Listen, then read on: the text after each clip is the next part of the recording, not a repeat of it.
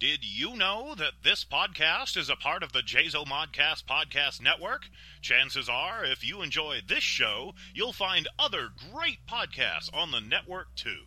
The Jazo Modcast Network offers you a choice of shows seven days a week, starting with Monday. Join Rebecca C. Lofgren, Aaron Illick, and David K. Montoya in Seeing Red. The trio dive deep down the rabbit hole each week with a combination of geek and weird news. Then on Tuesdays, join the boys from the Great White North, Mike Lutz, Rob Bellamy, and Jason Beckert in the movie Madhouse, as they bring you everything Hollywood and more. On Wednesdays, Reaper Rick's Tree Frog Expose Cafe, where he crosses the line of limits as he gives us news that is unforgettable and personal views that you'll definitely remember as well. Spend Thursdays with Jim Bennett and Nick McKelvey as they join forces in American Fat Ass Podcast to talk about various topics from news, sports, to their personal lives. All the while with a humorous slant in an unapologetic fashion. Fridays, Rob Bellamy is joined with Mike Lutz as they jump in the Wayback Machine to explore the archives of the Jazo Modcast to give you three hours of audio entertainment in Flashback Fridays. Saturdays, join Jazo Modcast founder David K. Montoya as he explores the world for a single of Who's the Boss.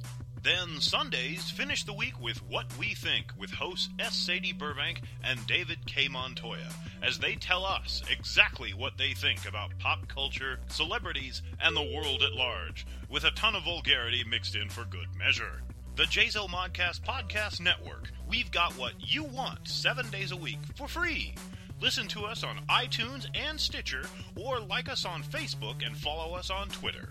And don't forget to check us out at jazomon.com slash jazomodcast.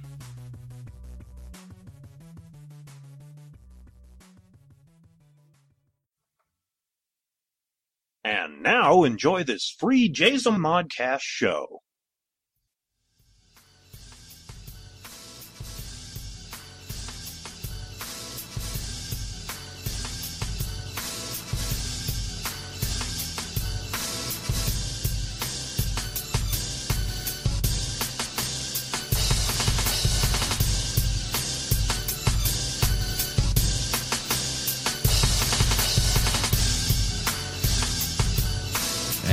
Welcome to another episode of Flashback Fridays. My name is Rob, I'm Mike. and we're here to entertain you with some history from the Jazo Modcast archive. Yes.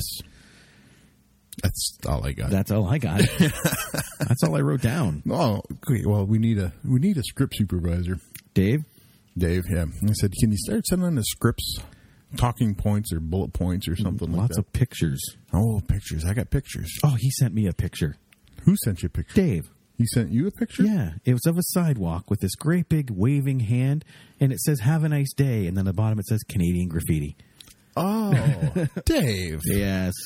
Dave. So I sent him one this morning. It says, "Meanwhile in Canada, gee, I hope summer falls on a weekend this year." anyway, we digress. Yeah. There's a shock. wow. I said it wouldn't be a us on our microphones without us talking about something completely unrelated. Random and no, Mr. Bond, I expect you to die. Oh, I love that little raccoon. Evil raccoon. Told you I'm looking at pictures. Yes. Okay. Sorry. Okay. So the people out there are going, "What the hell, Canada? What's that say at the bottom?" that's that's a lumberjack punching out a Tyrannosaurus Rex. Oh, nice. That's Canada. That's Canada. Remember that. anyway. Oh, by the way, we're from Canada. Oh yeah, I said if you haven't uh, clued in yet, Uh, what we're going to do, we do our review shows here, and uh, we've done a number one show, but we have not done a number two show. Play rugby. Oh, nice. The Y is the scar on his head. yeah, Nice. but we, we have not done a number two show. Oh, okay. I don't think anybody's ever done a number two show. Well, everybody, oh, that's true because number ones are well the beginnings of everything, and everybody just Exactly. kind of forgets about. And if you dig into comic history, number twos are sometimes more valuable than number ones. I know, I lost my screen. Okay. So, number twos should be revered for what they are. Well, They're number twos. okay. Not good enough to be number ones, but just as important as number three. You have to follow up your number one with a number two. Exactly. Otherwise, where are you going to go? Don't fuck with me, bro. A bear once. Okay, I'm getting sucked into these pictures. so we're going to start it with uh, Sheer Darkness, number two. Hey. Way back in the long ago. Mm-hmm. Uh, actually, the show's not on anymore, but uh, in this one, just reading the synopsis, it says Terry gives Dave and the listeners a deep and dark look into the events that shaped Terry into the man he is today. Plus, a little history lesson about the ancient astronaut theory. Ah, cool. You do know the ancient astronaut theory. I believe that the ancient astronaut theory is aliens came down, gave Egyptians pyramids, and then fucked off. Yeah. And then they carved on walls. Yeah. Do you realize how much Facebook is like ancient Egyptian? Don't, Everybody writes on walls and worships cats. well, you- that's not. uh, yeah, that's true too. Yeah, you can't get away from that. Yeah. Uh huh. I So, don't, I don't want to get into a Facebook. Facebook. so here we go. This is Sheer Darkness number two. Greetings, everyone. I'm Terry D. Shearer. I bid ye welcome to Shearer Darkness. And I'm David K. Montoya. You know, Terry, I was sitting and while I was editing the the first episode, you know, I got to thinking about everything that you've talked about in your current situation. So, how about we continue with that and you, you continue on and you give everybody a little bit of background? What do you think about that? Background. Yeah, sure, I can do that. Um, I was born a poor white child in the southwestern corner of Missouri, just outside the Ozark Mountains. Well, shit, Terry, I didn't mean for you to go back that far. No, no, no, no. We have to go back that far. I'm I'm a firm believer that the kind of person you are as an adult is directly re- related to the types of things you experienced as a child. So we have to go back to my childhood to help explain why I am the way I am today. Okay? All right. Well, since you put it that way, but just remember, we only have an hour. Okay?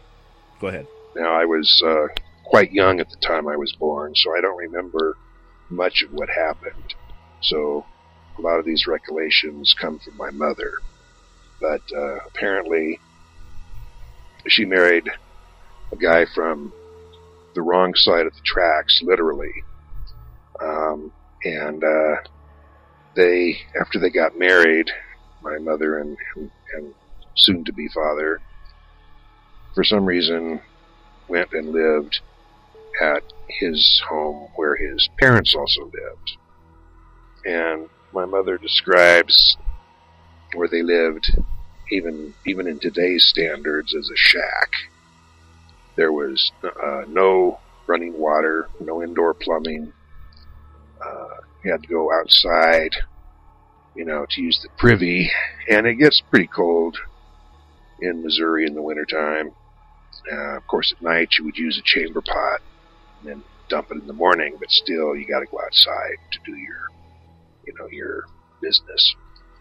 And there was no heat except for the uh, wood burning kitchen stove. So she wasn't, well, she wasn't real happy with the situation, but you know, newly married people just kind of uh, frequently have to deal with things they don't especially like. Um, I was born, well, ah, hell, this is to really give away my age here, but uh, I was born in 1949. That was the uh, very end of the first half of the 20th century. Oh, in 1950, there was a uh, small police action over in Asia somewhere called uh, Korea, and uh, the government called for men to, you know, join the army, join the armed forces, yeah, forces. And my dad, for some reason, was the uh, first young man from our small town to rush down and enlist. and he went off to uh, boot camp and was then sent to Korea.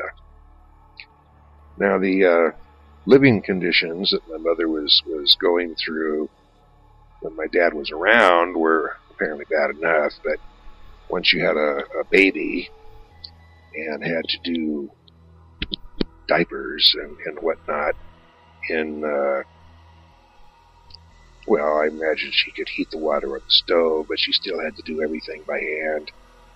And I'm sure it was not a pleasant task. They didn't have uh, diaper services back then. They certainly didn't have disposable diapers. So she was busy quite a bit, I'm sure, with that type of chore. And uh, living in the house with no heat, you know, no plumbing, all that, I guess finally got to her. And she and my grandmother packed up all their meager belongings and took off south to uh, Texas, Gulf Coast of Texas, where they were there were relatives there, and they stayed there for a while. Uh, and eventually, not eventually, about uh, well, a few months later, they uh, took off for California, Southern California, where relatives also lived. So that was basically where I uh, started my my real life was in Southern California, actually Long Beach, California, down near Newport and Laguna Beach, Redondo, places like that. And my uh, my uncle, my mother's brother, owned a small apartment building there, just two blocks from the beach. And he, I guess, rented the three of us a room in the back there. And that's where my life started, essentially. And my first memory of life was there in that, uh, that little one bedroom apartment. So, Dave, do you, uh, do you remember what your first memories are as a child? Yeah, actually, I do. It was. Uh... Well, that's real cool, Dave. Why don't you save that for your own show? So, my first memory, my first actual memory of life, was in 1952. It was the Tehachapi earthquake, which occurred in July of 1952, July 21st, actually at 4:52 a.m. And I was awakened by my mother screaming really, really loud, and she grabbed hold of me. The whole whole building was shaking, and the three of us, my mother, my grandmother, and I, were in a doorway, the bedroom doorway, and my mother had this, you know, death grip on me. She screamed the whole minute and a half or so that the earth shook. This was our first experience with an earthquake, of course and I'm sure it wouldn't have bothered me nearly as much if I hadn't been scared to death because my mother was screaming and I couldn't figure out what was going on. That earthquake didn't last very long in real time, but it lasted a long time in my memory. One of the uh, next life memories I have occurred out back of our apartment. There was a large grass area, couple of huge avocado trees. Avocado trees grew really well down there. And there was a, uh, you know, over the grass area, there was a, a large clothesline.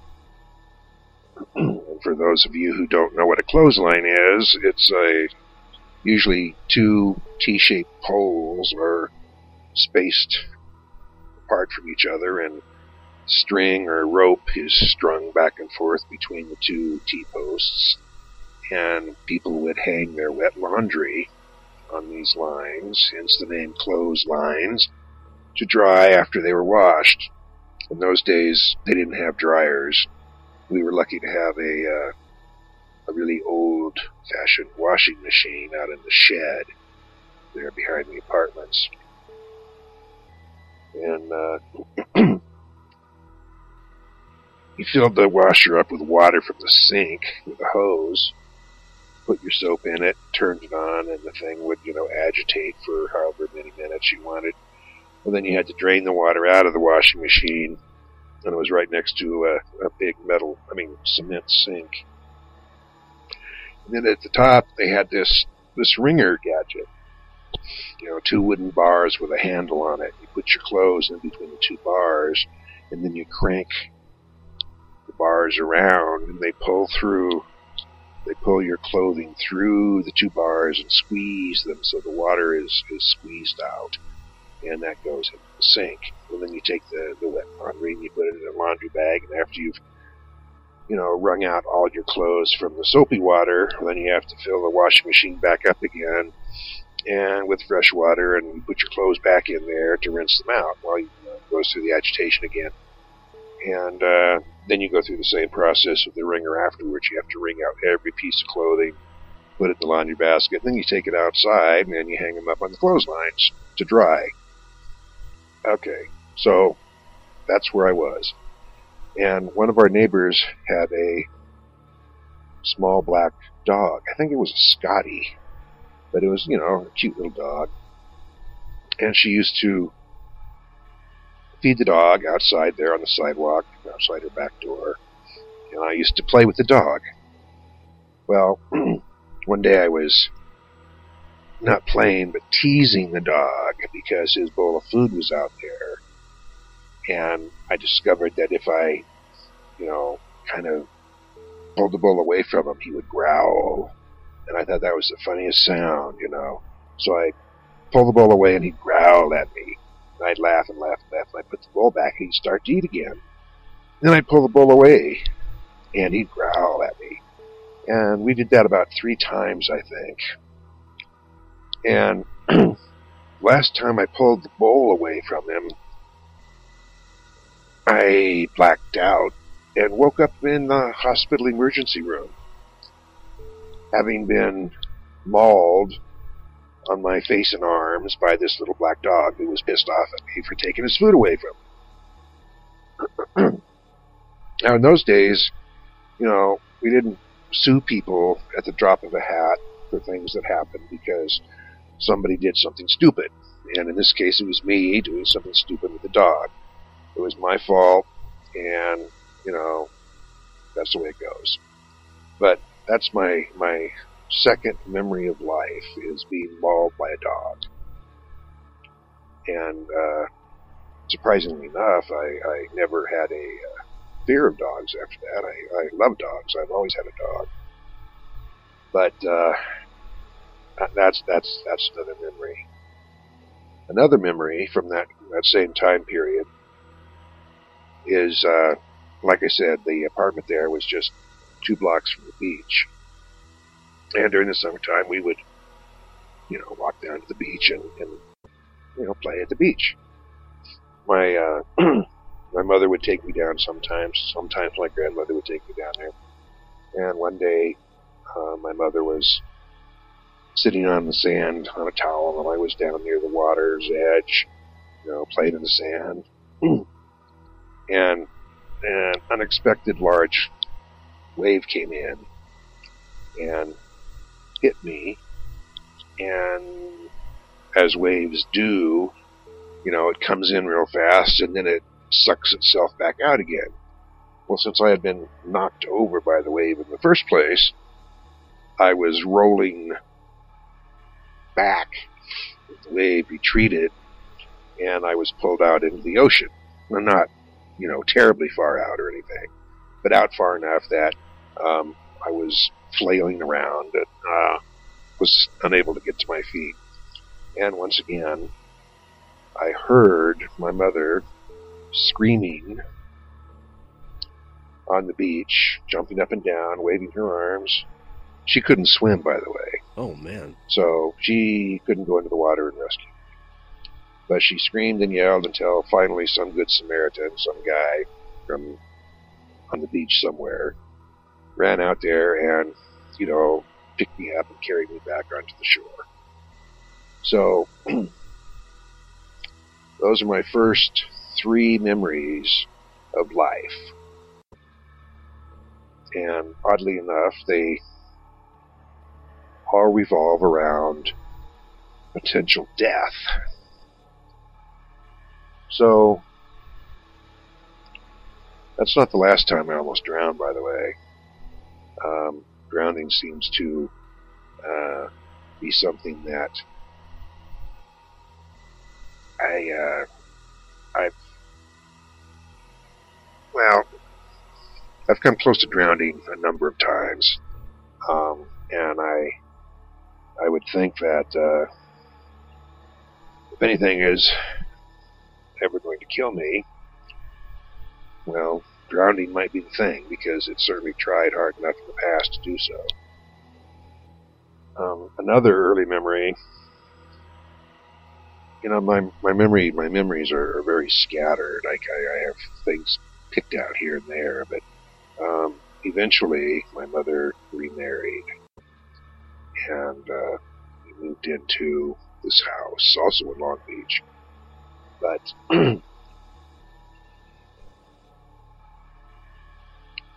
we uh, we were living in this house. Uh, I don't remember how old I was. I, I mean, when she got when she got married, I must have been four, three or four. But the point is that I was never circumcised when I was born because there didn't seem to be any reason to be circumcised. So I, I wasn't circumcised. But as I grew older, for some reason, my foreskin wasn't growing properly. It didn't, maybe it was too tight, okay? It was choking my little head. So, doctor said that I should be circumcised. I was still quite young, maybe, you know, three, and, uh, one of my other early memories of life is standing up in a little crib in the hospital with one of those plastic glass bubble things over the top so you couldn't climb out. And watching my mother walk away from me. And, you know, she waved and said goodbye and all that kind of crap. And she left me there in this little cage. And I stood there with my little hands on the the cold metal bars, and I waited and I waited and I waited for her to come back, and she didn't. And I, I, you know, just fell down on my onto the little mattress there, and I cried myself to sleep. So here, here, here we are with another fucking early memory of tragedy and despair and didn't have near death in this one, but I was still. Yeah, but there was lots of heart heartache. I mean, as a parent, my my heart ached. That that's sad. So all of my early memories, my really early memories of life, are essentially bad memories. Things that frightened me, things that made me sad, things that scared the hell out of me, that kind of thing. So I guess it's it's not surprising that I now seek out those things in my both my writing and my my life. I've always been interested in supernatural, paranormal, um, anything that is a little too far out for most people to, to understand or worry about. Now, you know, it, today, of course, many, many people are interested in that sort of thing. But when I was younger, back in the 1950s, there just wasn't that kind of interest in, in that sort of thing. And, and people who were interested in that sort of thing were considered. Be considered insane? Well, not necessarily insane, but certainly not normal. So, there you have it. I was an abnormal child. And that, that, that went on for years and years and years. Uh, I was very much an introvert. I was essentially raised by my mother and my grandmother, who doted on me and overly protected me from the outside world and whatever else they thought was out there that was bad. But uh, my, as when I grew older, my mother used to always tell me, "You were such a happy child." She said, "You know," and she'd say, "What happened to you?" Because, God damn it, when I got older, I certainly was not a happy child, not a happy camper, and and in point of fact, I honestly do not remember being a happy child. I mean, I was content when I was usually when I was by myself and using my imagination to fuel my desire for fun. Okay. I mean, I had, you know, the dinosaurs and little trucks and stuff, army men especially. I could spend hours and hours outside in the dirt, you know, building my own little city, keeping my own my own people out there, having their their their lives in my hands. Um, did that for so many years, and uh, that I was I was content doing that. I didn't have many friends in my life ever. Um, I did have I did have one one friend that I uh, lived uh, down at the end of the street, same street I lived on. I didn't realize he was even there though until uh, I went to kindergarten. He was in my class, and I discovered that you know he lived down the street with the same age and all that. Uh, we were actually friends. Well, I lost track of him a few years ago, so we were friends for over 50 years. And uh, but aside from him, I have never had a long-term friend. Um, you know, I guess Dave is a friend that has been around for uh, nine years or so, but uh, I don't have any other friends that I hang out with or spend time with or even talk to for that matter. And and I didn't have any friends as a kid either. But I didn't really need friends because I had my imagination.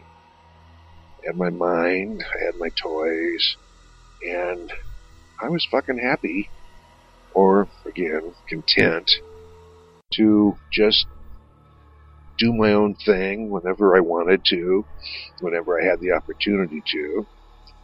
Uh, so, I've always been able to use my imagination to entertain myself. Let's put it that way. I did a lot of reading when I was younger too, because I didn't have uh, anybody to play with really, so I would spend my time reading, exploring other times, other places, other people, amazing places that I love to go, but they were never real. And when I uh, started running out of books to read, I started making my own worlds and making my own people and making my own rules and laws and and uh, writing down my own stories. So that's what I did. And uh, since most of my early memories were not good, um, I think that has a lot to do with how my writing turned out, which, for the most part, is not happy stuff. You know, there's always something rather terrible going on. But that's just the way my mind works because I had terrible things going on, it seemed like to me all the time around me. And uh, I just carried that through. But I, I was not uh, a normal child, you know. I mean, even I realized that. At the time, of course, I, I knew there was something different going on in my head than there was in uh, other kids' heads. I had contact with other other children at school, Right, I follow you. but uh, other than that, not a whole lot of contact was going on, and my own uh, my own thought thought processes were just different. I uh, was an avid reader, of course, and I read a lot of stories. I read the uh, Doctor Dolittle stories when I was younger, and for the longest time I wondered why my dog wouldn't talk to me. Because I was uh, fairly sure that it should be able to. I would spend a lot of time sitting down with my dog. Well, actually, it was my mother's dog, but I would spend a lot of time sitting down with that dog, talking to it. And it would just sit there and fucking listen, you know, cocking its head to one side or cocking its head to the other side, wagging its tail once in a while. So, I mean, you know, it looked like it knew what was going on. It just refused to talk back. So that, that, that bothered me for a long while. Um, I mentioned that I used to spend a lot of time with my plastic army men and knights, cowboys and Indians too, for that matter. Um, every once in a while, I would uh, decide that someone needed to pay for a crime. And out behind our garage, there was about a three foot space between the back of the garage and the, the fence in our backyard. And if I ever wanted to uh, go somewhere where I couldn't be seen from the house and play, I would go back in that little, little space back there behind the garage. And every once in a while, I would take one or two of my little plastic people out there and have a mock trial and uh, find them guilty of whatever the charges might have been, and then I would uh, tie them to a little stake and put kindling around them at the base of the stake, and I would burn them, light the light the kindling, and burn them, burn them to death. And then when they were dead, good and dead, I would bury their melted, deformed little bodies in a nice little row there back behind the garage, and I had a tiny little cemetery for tiny little plastic men and some women. And uh, did that for, oh geez, long time. So, I mean, there were always, you know, signs that uh, things weren't working properly in my head but uh, I there wasn't much I could do about it. I, I didn't really know for sure whether it was something that uh, would uh, fade away or get worse. I Guess it never actually got worse, but uh, the problems I I was having in my in my head uh, never got better either, and when I was in high school. I read the book Brave New World by Aldous Huxley. And for those of you who have read that book, you'll know what I'm talking about. For those of you who haven't read that book, you should get out there and read it when you have the chance. Yeah, I read that book. It's been many years ago, but I read it. Um, the one that takes place in London in the future. It, it's it's really good, and I agree. You know, if you haven't read it, you should go out there and read it. At any rate, the character of the the savage in that book, I, I really associated myself with because he was like uh, brought to this big modern city from the uh, rural rural area that he had, had lived in his whole life, and he didn't fit in, and he was so bothered by what he saw and what what, what he saw of the people, how the people treated him and everything, as a, a freak basically. That uh, toward the end of the book, he he killed himself because he was so distraught. Wanted to go back to where he was from and and get away from this uh, horrible new life. And that was uh, that was probably the first time I considered suicide. I don't even think I was 18 years old yet. So that started my uh, many, many, many year stint of depression and visiting uh, doctors with PhDs after their name instead of MDs.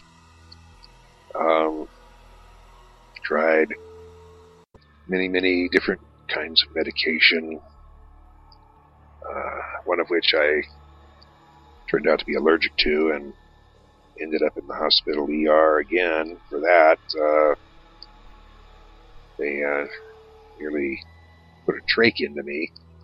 But anyway, survived that too. Um, but I, I never got over uh, depression. I, I've been uh, suffering from depression my basically my entire life. When I was real young, they they hadn't diagnosed it yet, but I'm sure that that's what I was suffering from. I didn't know what it was. Um, even today, I uh, I'm still on medication for depression, and I still have really bad days, and sometimes good days. But it's just uh, it's an ongoing battle, and I'm sure there are people listening that understand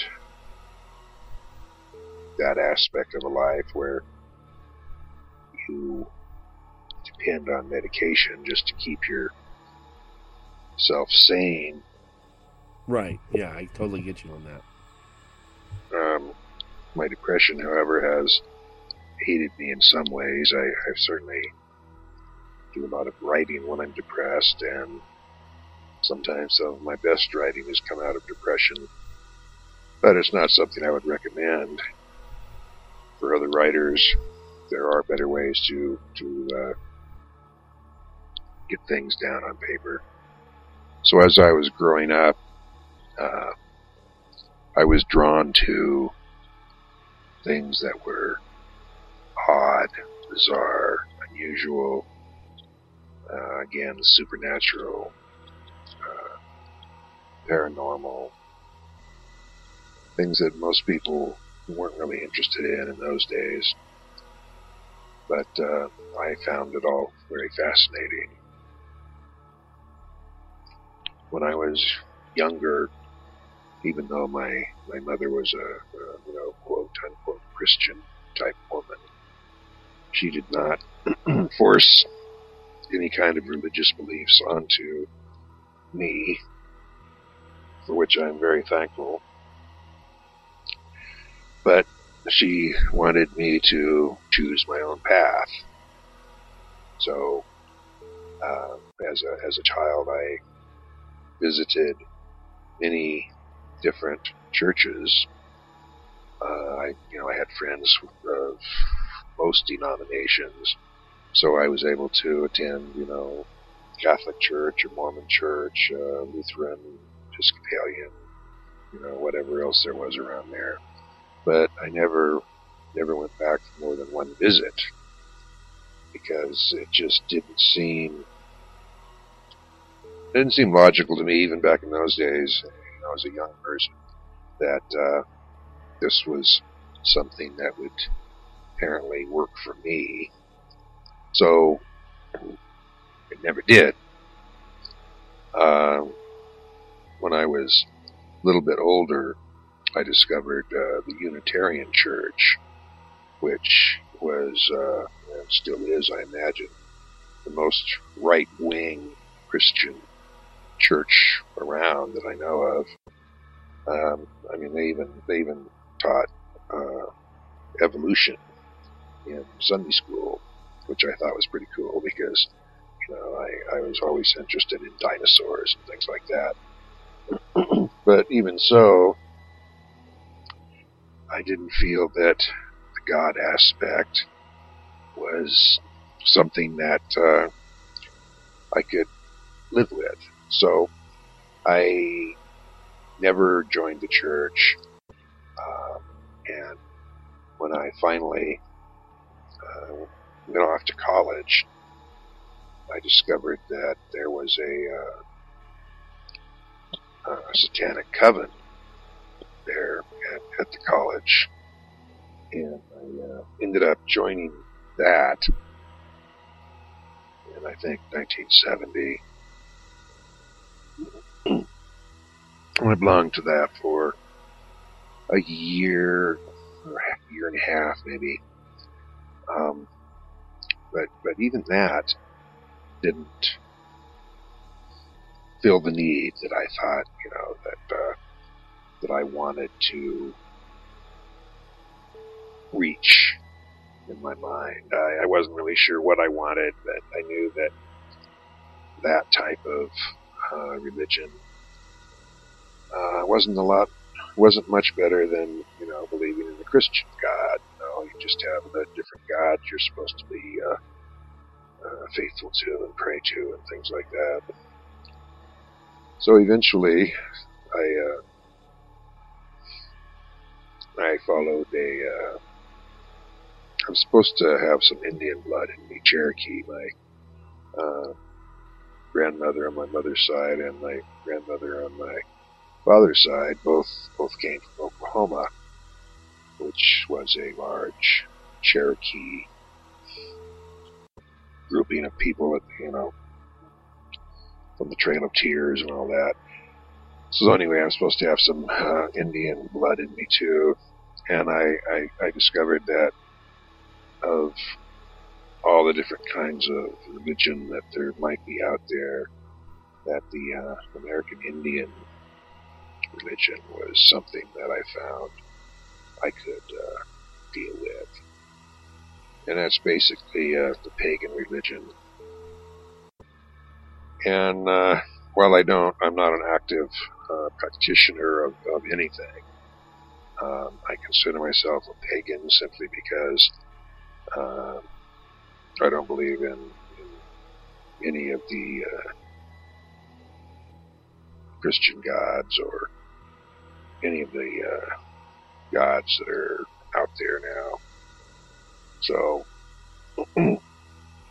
pretty much on my own in that area as well. I, I did, you know, back when I was in California, I, I, I joined a, a, pagan group, and uh, that was interesting. But I uh, don't do well with groups actually, so I much prefer to worship whatever I want to, in the way I want to, whenever I want to. So I, I, I, I do it that way.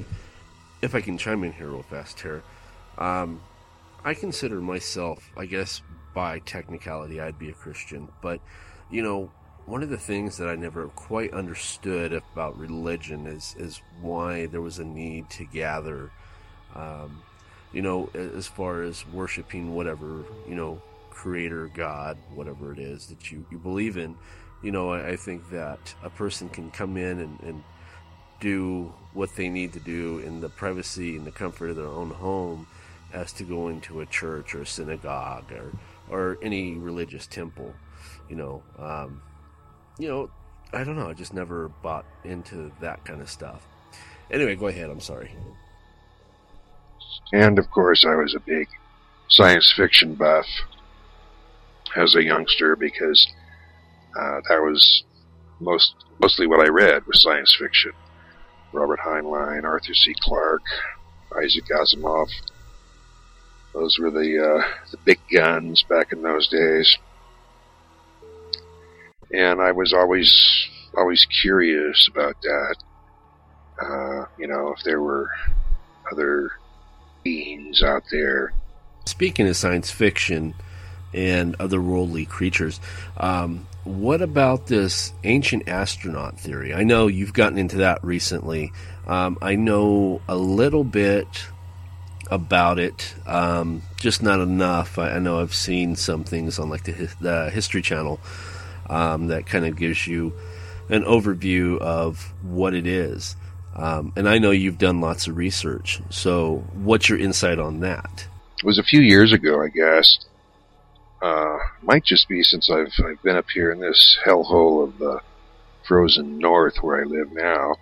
Uh, I became interested in uh, the ancient astronaut theory because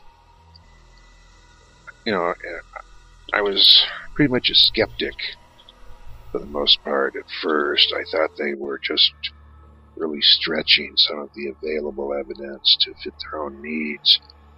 But uh, lately, uh, it's there's just too much evidence out there to not have at least a curiosity about the possibility that aliens came down and visited our early ancestors. There's there's just too much even written evidence that of course they, they were called gods by everyone in those days because when um, a, a, humanoid creature comes down from the sky, they're not going to think, well, this guy must be from Mars or someplace. No, they're going to think that they're a god because that's where the gods live.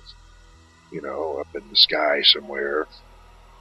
So, when aliens first came here, the people on Earth thought they were gods because what else could they be from their standpoint?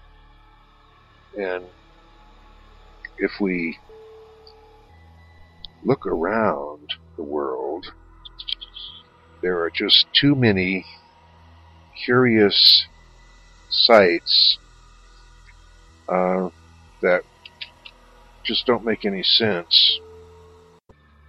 Uh, Pumapunku in Bolivia is is one place that uh, even mainstream scientists and archaeologists cannot explain.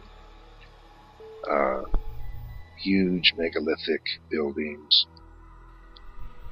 that appear to have been made of extremely dense stone. And they were worked with what must have been power tools. The the narrow lines that were cut in some of these stones, the, the holes that were drilled into them, the way they were, way they could be attached or stacked.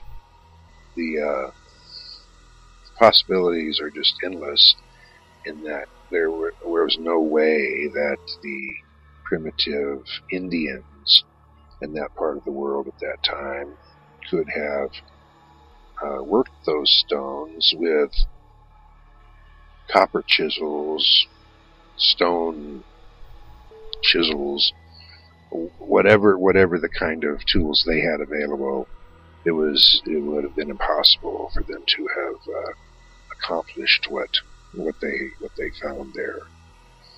And of course, the the people that live there today um, readily admit that gods built this complex. Um, gods that came down from the sky.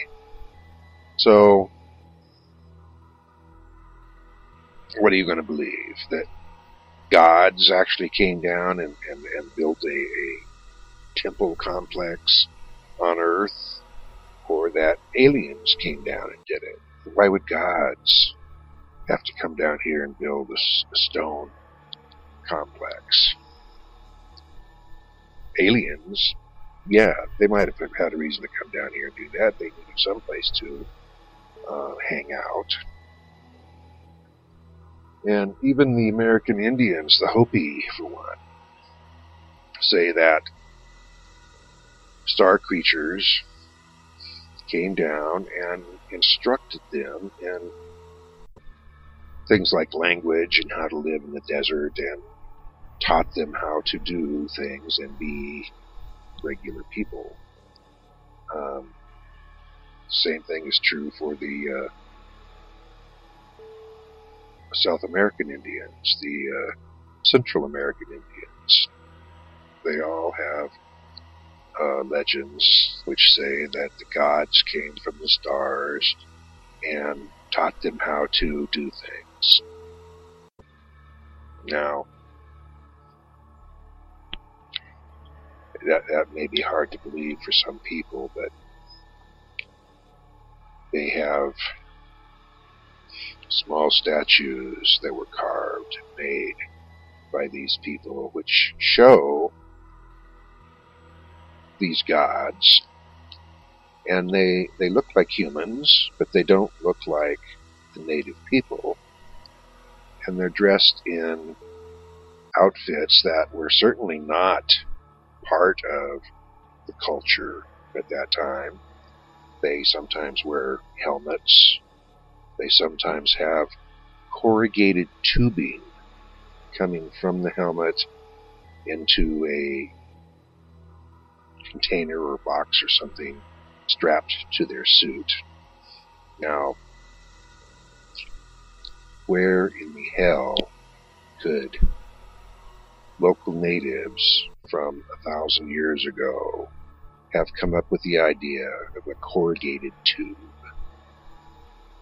Why would they put that on their little statue when they have never seen or heard or even thought about something like a corrugated tube? These people made these statues of something that they witnessed, something they saw in person. This is not just their imagination. This is something they saw with their own eyes and they tried to replicate in uh, stone or gold statues. And that's not the only place that, that such things took place, all up and down the, the Central Americas, the uh, Mayans, the Incas, the Aztecs. They all have legends of gods coming from the sky and teaching them things like possibly astronomy, architecture, things that uh, they could not have just figured out on their own. And, why would they?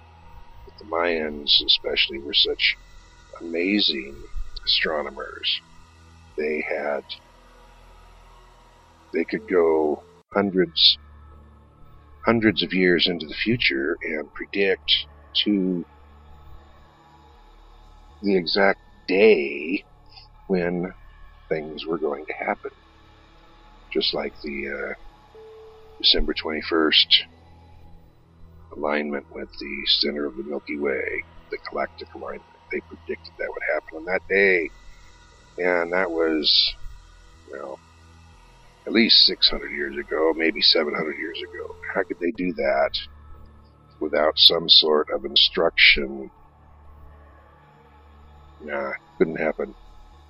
So, I, I really feel that the uh, the ancient astronaut theorists have some evidence on their side, especially when mainstream archaeologists can't come up with an explanation, a reasonable or logical explanation of some of these things on their own. If you have no answer and you've tried all of the possible reasonable answers, if whatever left is impossible, it still might be the answer. So, we may know someday whether they were really here. Uh, I mean, I, I believe in UFOs. because I've seen some personally. But a UFO is only an unidentified flying object. Doesn't necessarily mean it's an alien spacecraft. It just means that it's something in the sky that is unidentified. But I've seen some of those UFOs, and uh, I have no explanation for them. And neither does anyone else at this point. So, what are you going to do? Who are you going to believe? And and and I guess that uh, just about wraps up our time for another ses- session of sheer darkness. So uh, I'll turn it over to Dave to uh, close us out. Thanks, Terry. And as usual, I, I enjoy a conversation. It's always educational, and I really like to, you know, pick your mind, and, and especially, you know, given us, not myself, but the listeners as well, an opportunity to, you know, go back and, and dig deep into your brain is, is really been a treat for me. So I'm David K. Montoya, and this is me signing out. Go ahead and finish it off, Tara. Have a good night. Again, I, I wish everyone peace and happiness and the best of luck out there in that miserable fucking world. Good night, all. Well, are you educated now? I am totally educated now. Yes. Yes. Got the whole astronaut theory down pat? Absolutely. Yes. Yeah, I'm uh, thinking about going to carve some Naztec lines into my uh, the ballpark across the street from my house. Screw that. I'm going to do it here in my apartment. Okay. Yeah. Drywall's perfect. Yeah. Well, if you, unless you dig a little too deep. Well, eh, your neighbors might get a little. Uh, what if I put like three sheets of plywood on? Not plywood. Drywall. I put three sheets of plywood, I'm not doing nothing. no. So they wonder, why is there all this wood? no, three sheets of drywall, and then I can really get some con. I'm dying here. it's, it's that's drywall dust that'll do that to you. I shouldn't dig and carve while I'm working. well, you'll have to excuse Rob as he slowly dies over here. I'm Are- good now. are, you, are you back with us, buddy? I think so. There we go. Ah, get that lung out of there. I wasn't using it anyway. Ah, okay. Our next number two. Sure, sure. I said second choking of the. I'm going to do one after every show. No, that's a good. That's a that, that's a good hook right there. Yeah, you like that? Oh, I don't. I don't see why nobody else is. Did you hear Rob's coughing fit today? Yes. I said that was the second best coughing fit. Second best? It's a show of seconds. I can't give it. Oh, yeah, that's true too. If it was a good- Come on, we have a theme going here. We got to stick with the theme. Damn themes. Yes. Ah. Okay, number two for number two. Ooh, see how we did the two of two? Oh, Ooh, that's going to suck for number three. Well, how did we do number one? Ah, forget it. Too many questions. number two of what we think. Uh, this one, Sadie and Dave let everyone know what they think about the importance of culture and tradition, as well as introducing three new segments to the show. there you go. Now, I guess it would be introducing new segments because they're already on their second episode. I was say, wouldn't they just be giving you the format? No, no, no. See, most of the times, I said the first episode is strictly introductions. Mm-hmm. So once you get the the origin story out of the way, then you can go on to Spider-Man Two. Gotcha. That's when you start building your your So- traditions and your uh, your culture. if this was like a date kind of thing, the first dates get to know you. The second one's where you start feeling each other up. Absolutely. Okay. Absolutely. So- at least second base. Really? I've been cheating a lot of women. yeah. I got to go back to some women and say, "Here, feel this." of course, their husbands might get pissed now, but Wow. yeah. Anyway, That's, that's, that's neither here nor there. that's right. Okay, so why don't we get into what we think number two? Okay. Alrighty. Alrighty. When do you want to do it? Uh, now. In two seconds.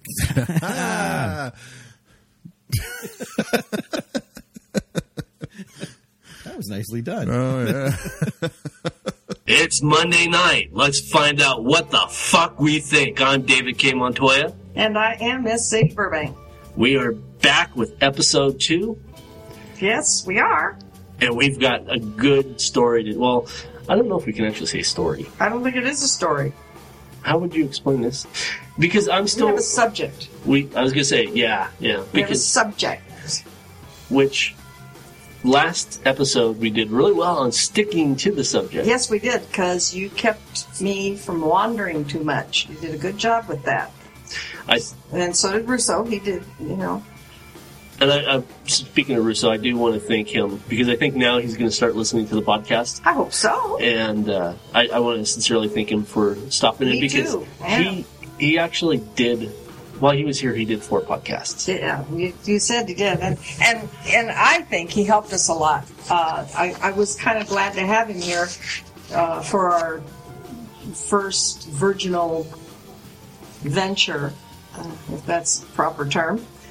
for the for this show, sure. Yeah, I think I think he did. Uh, uh, he contributed. He stayed with the subject. He was on point. I think he did good. Well, we're going to open up with some geek news, and Geek then news. and then we'll That's get right. into the main topic. Okay, that's There's- good. The geek news is Yes. is for the last three months now. I've been working on a secret project that I have not said what it was. Yes. but I am happy to say that I am very close to finishing the script to the Yotnum animated movie that I've been working on. Yay! That is the secret script or the secret project that I've been working on. Um, I've been looking closely into Kickstarter. It looks very, it looks, it's almost scary how feasible it looks. Yeah. Uh, how we could actually get the project funded from, uh, it's called crowdsourcing yes. crowdsource yes. financing. So that looks very feasible. I found an animation studio, which I showed you, Yes. that I feel that would be perfect for it. Everything's coming together. Um, so by the end of this month, I will actually be done with the first draft of the script. That's terrific. That's that's really good. And uh, after all this time, you've had this on your back burner, so to speak, for years. Uh, Yes. Almost ever well since before I knew you, actually. So it's I'm sure you feel It's good about it. it's almost surreal. It's I can't believe it's finally starting to come to to play. you're gonna have to learn how to behave without having it on your back burner now. I know. Hmm. and uh, I've already looked into companies like Netflix, Mm-hmm. Hulu, uh, Amazon streaming, Mm-hmm. um, plus already looked into like DVD distribution. And if we get enough in the financing department, Mm-hmm.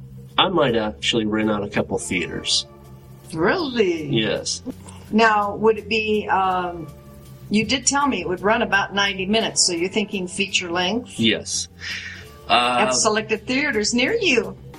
realistically speaking, the the script is probably going to be over 120 pages, which is what it comes out to is one minute per page. So one page typed is one minute of action. Wow. So Now, you knew that already, or Yes. did you learn that? How'd you know that? You're so smart. um, You're such a geek. I learned that. uh, Believe it or not, I learned that from Russo Oh yeah. when we worked on the body bag project. Mhm. and I was I'm a writer, so I write what I I hear in my head, and I'm putting down this, and I'm putting down that. Right. And Russo told me he goes, "We only have, I think, the original body bag script was only like 70 minutes." He goes, "We only have 70 minutes." I'm like, "Yeah." He goes, "You can't go writing 20 pages, you know, and two of those pages are full dialogue. You, you can't do that in the movie because it's one minute equals one page." So that was back in 2000. Wow. So That that means the convict volumes are an epic.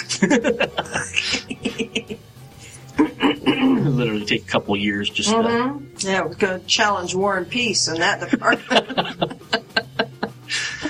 oh well, so that's my geek news and that's great. That's fantastic news. it's exciting and extremely terrifying at the same time Yes. because this is the most expensive high profile project that I've ever worked on um, and it's it's nerve wracking but exciting at the same time. If that makes any sense whatsoever. Yes, it totally does. Totally does. Yes.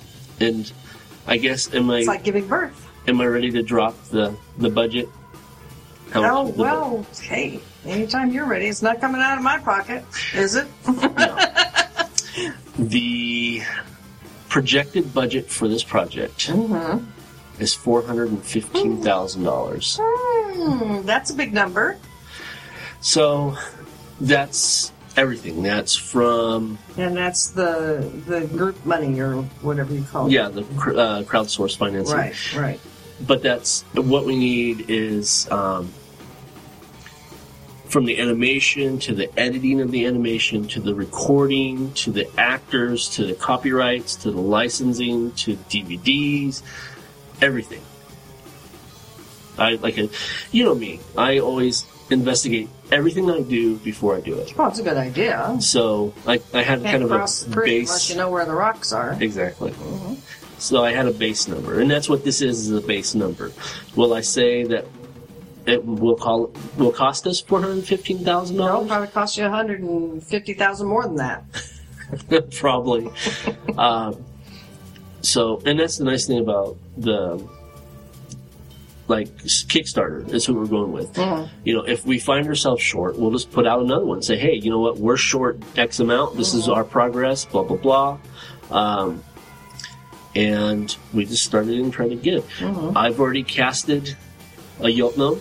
His name is Ian Basor. He is a voice actor out of Oklahoma.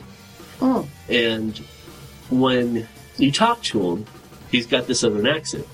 But when he goes into Character. yeah, the accent's just like gone. Oh, cool. And of course, Terry. I, I had to write a scene for Terry. Of course. You know, Of course. So he's he's been casted the Shogun. ah, cool. Yeah, he, he's got a Shogun's voice. Yeah, he's got that very Yeah, deep. demanding, Very deep, ponderous voice.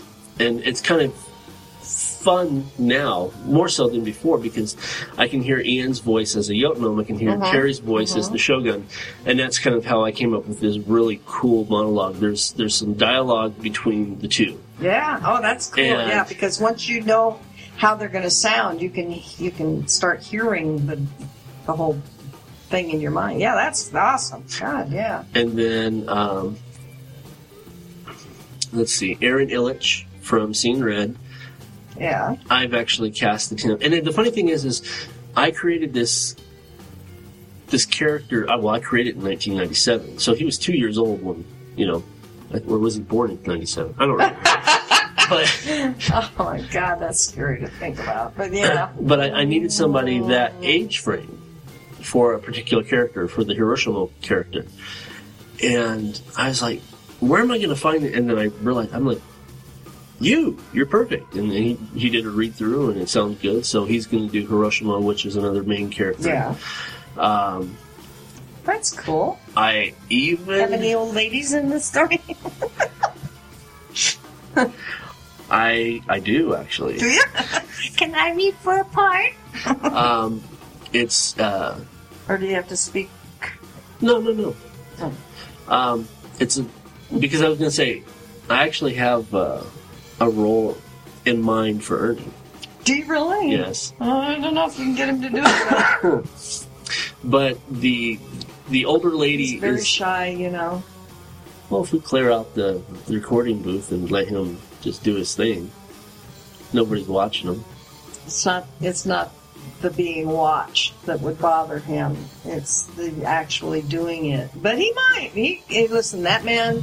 Listen. When I first met him, Uh huh.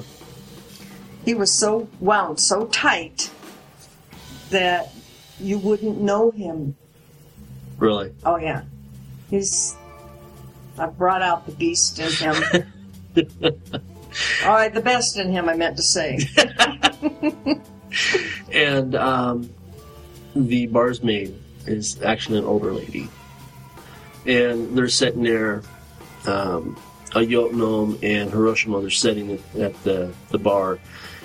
And of course, you know, they're sitting on their legs, traditional Japanese style, mm-hmm. you know, lower mm-hmm. table. Mm-hmm. And um, the the bars maid just walks up and she just tosses the, the little cups down and she tosses the sake, you know, the bottle of sake. She's like, I don't remember exactly what she she said, but she was just kind of pissy.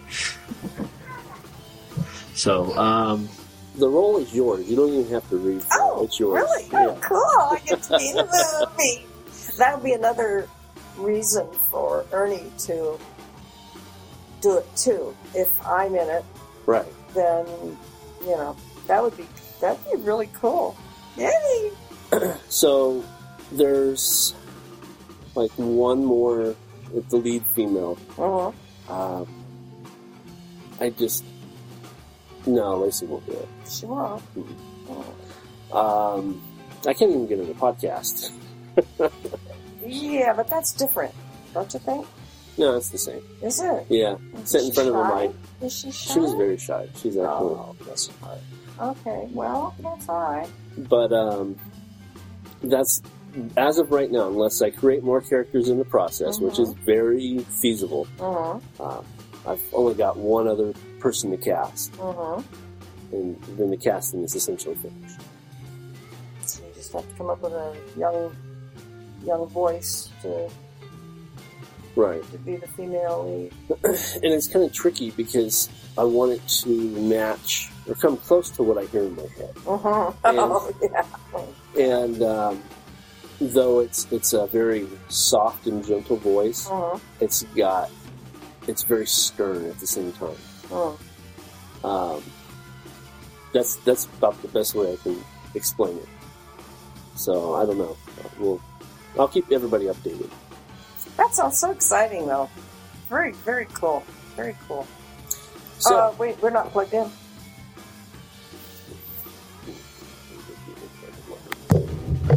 So that's well, no, that's not true. That's not everything. Um, real fast, to con- so I can conclude the the geek news. Um, we did come out with the second to the last uh, book. You know that I plan on publishing. We came out with the anthology, the GISG anthology. That's done really well, and pre-sales. That's Um, terrific. so, even though I, I did get emo there for a little bit and, and kind of whined and cried because nobody liked me and wanted to play, I can still do my job pretty well as a CEO. That's all that counts. When the chips are down, you know what to do and how. That's good. So now there's only one book left, and that's the evolution of MythWorks, and uh, I'm taking my time on it. I think you should, yes. I would think resting is a really important. I think you found that out Monday. Tuesday? Tuesday Tuesday. No, it would have been Monday. was it Monday? Yeah, because Tuesday I had to go to the audiology thing. Um, yeah, Monday. I think you found out just how important rest is. She's out like a light. I was so. I, I literally. Lacey woke me up and said, you know, you need to get up. Sadie will be here. And uh, I, I got up and I was like, what time is it? And I don't even know what time she said. I think it was like maybe three or four. What time did I call you? About that, I think. I don't really remember.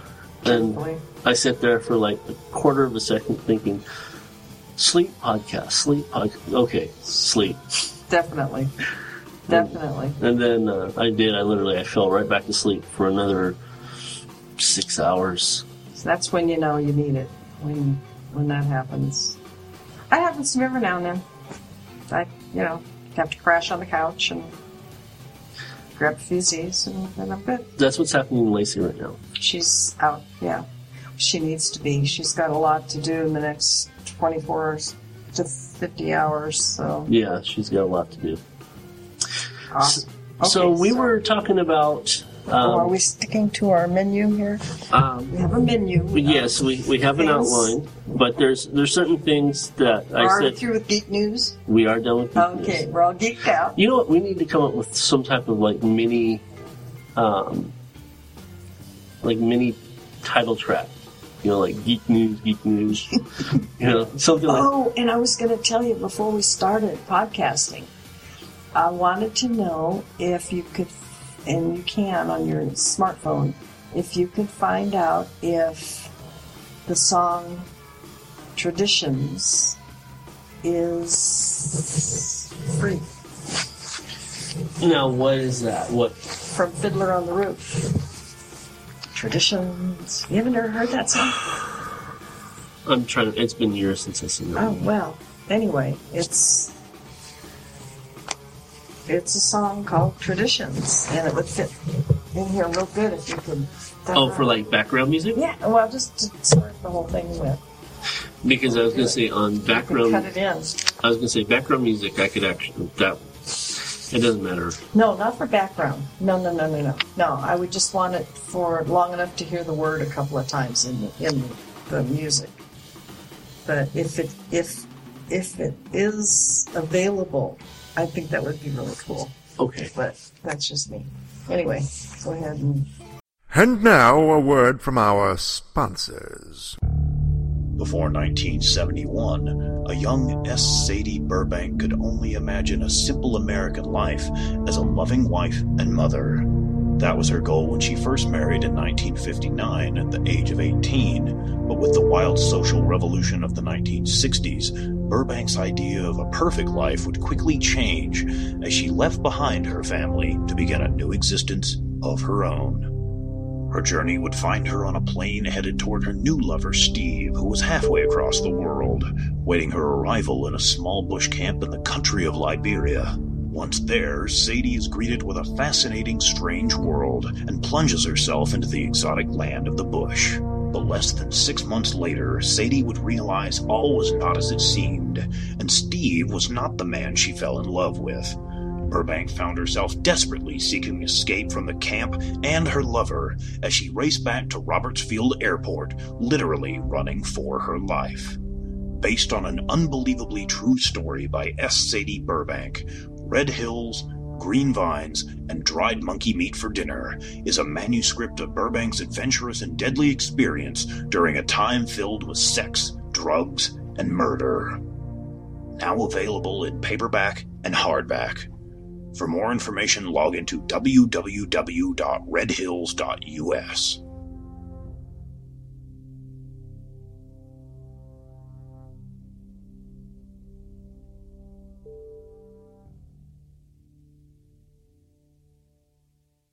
Are you looking for a new book, comic, or apparel from your favorite MythWorks or independent creators? Then you're in the right place. Introducing the all new redesigned MythMart store. Now bigger, badder, better. Sign up and become a member and receive 10 to 50% off on selected items. Get the all new Terry D. Shearer's Bloody Hell t shirt, or non members can pick up one of our ebooks for only $4.95. Or go into the past and relive the 90s with MythWorks Comics Classics for $3.99. The new MythMart. Bigger, badder, better. Visit MythMart at www.mythworks.com slash MythMart or find us on Facebook for extra savings.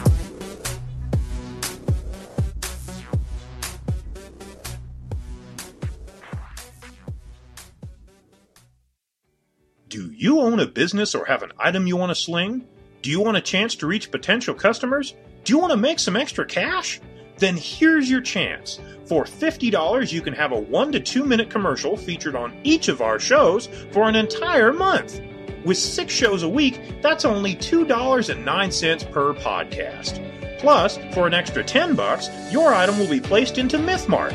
So sit back and relax as they handle all stages of transactions. Contact our ad department at info at jzamon.com.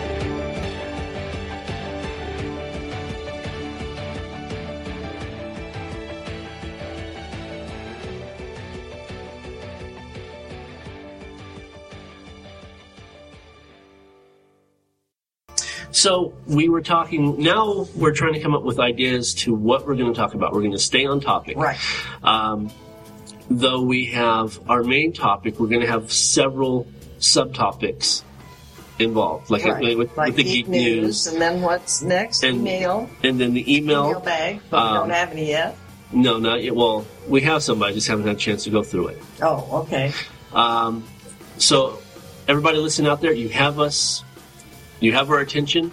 If you want to ask us a question, it's what we think at jazelmon.com. We'll we'll answer it. At this point, because of the Absolutely. You will not be ignored. We will read every single email. If we have to stay up nights to do it. well, fortunately for us, our, we're not getting We're that many. Yeah, that's true too. But we're not getting that many where we're not turning anything away. At this point, no. But But you never know. Right. So you, you keep on, just send us in. It may take maybe four weeks from sending it to hearing it, It live, could, it but could. you will hear your question at this point in the game. You'll you will hear question, a question or a comment. And your name will be given unless you ask us not to. Right. You can give any name you want. Doesn't have to be your real name. You can call yourself anything you want to. Right? Right.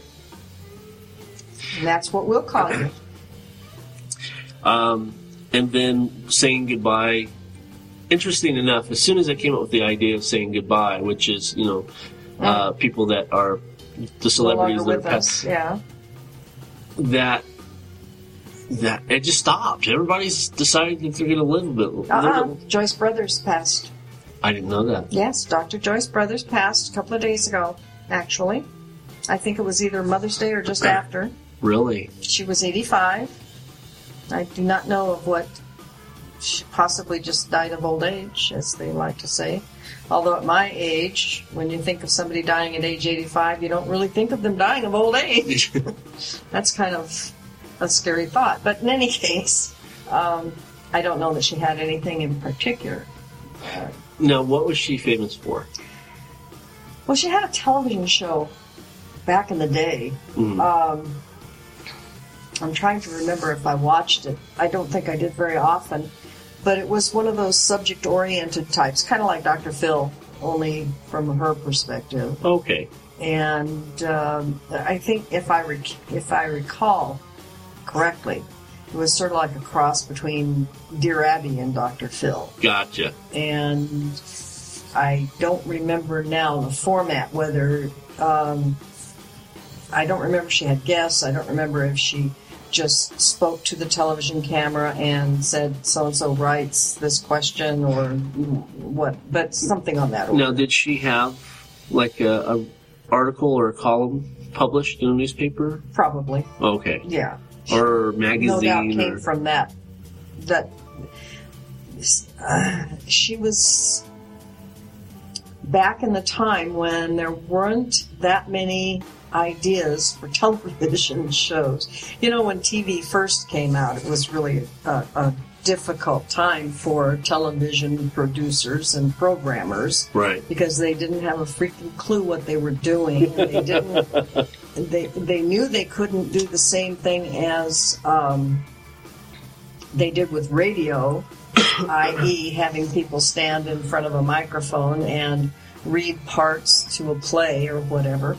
But it took them a while to catch on to the possibility that they could give a play, so to speak, in front of television cameras. And so Right. until they thought of that, the first thing they did, well, they ran Howdy Doody for a long time.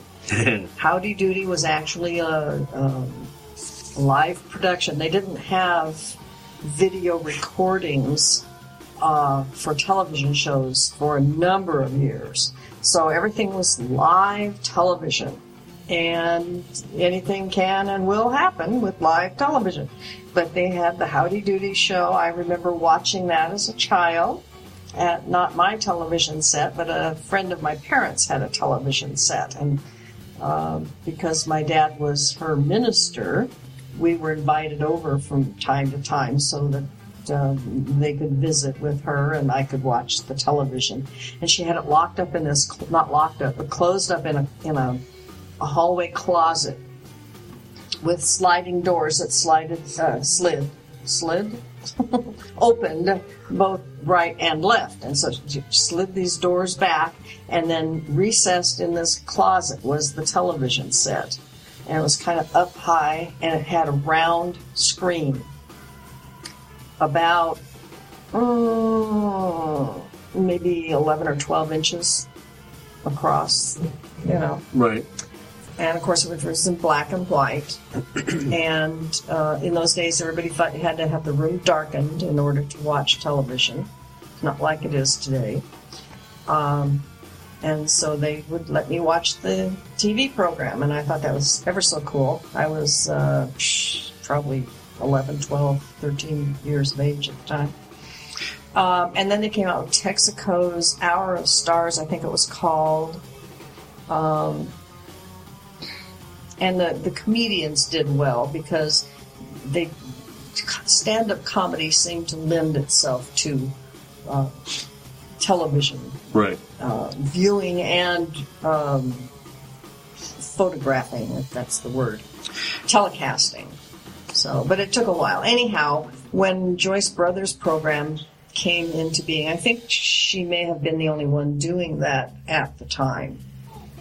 By then, I think they had developed video recordings, and so there may be some old video recordings of her show uh, around. I don't, I don't remember because I don't remember exactly when she came on the scene and what was going on at the time. Well, it just so happens. You happen to have found that information Um, on your handy dandy. I'm so smart phone.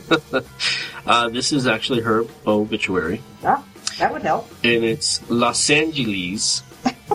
Or Los Angeles.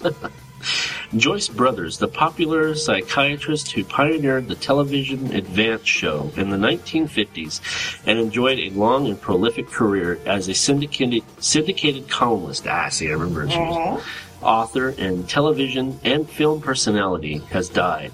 She was 85.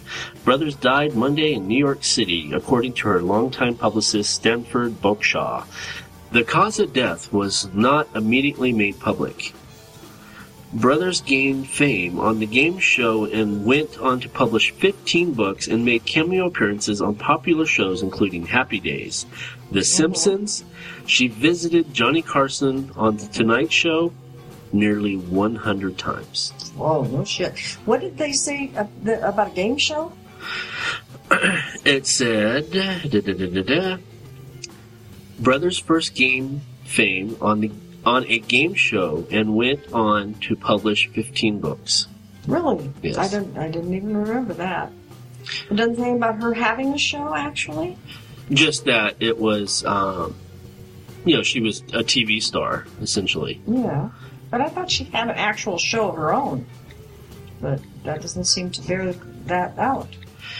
There's, let's see, Well, you know how memories are. You know, we remember what we want. let's just see what we have here.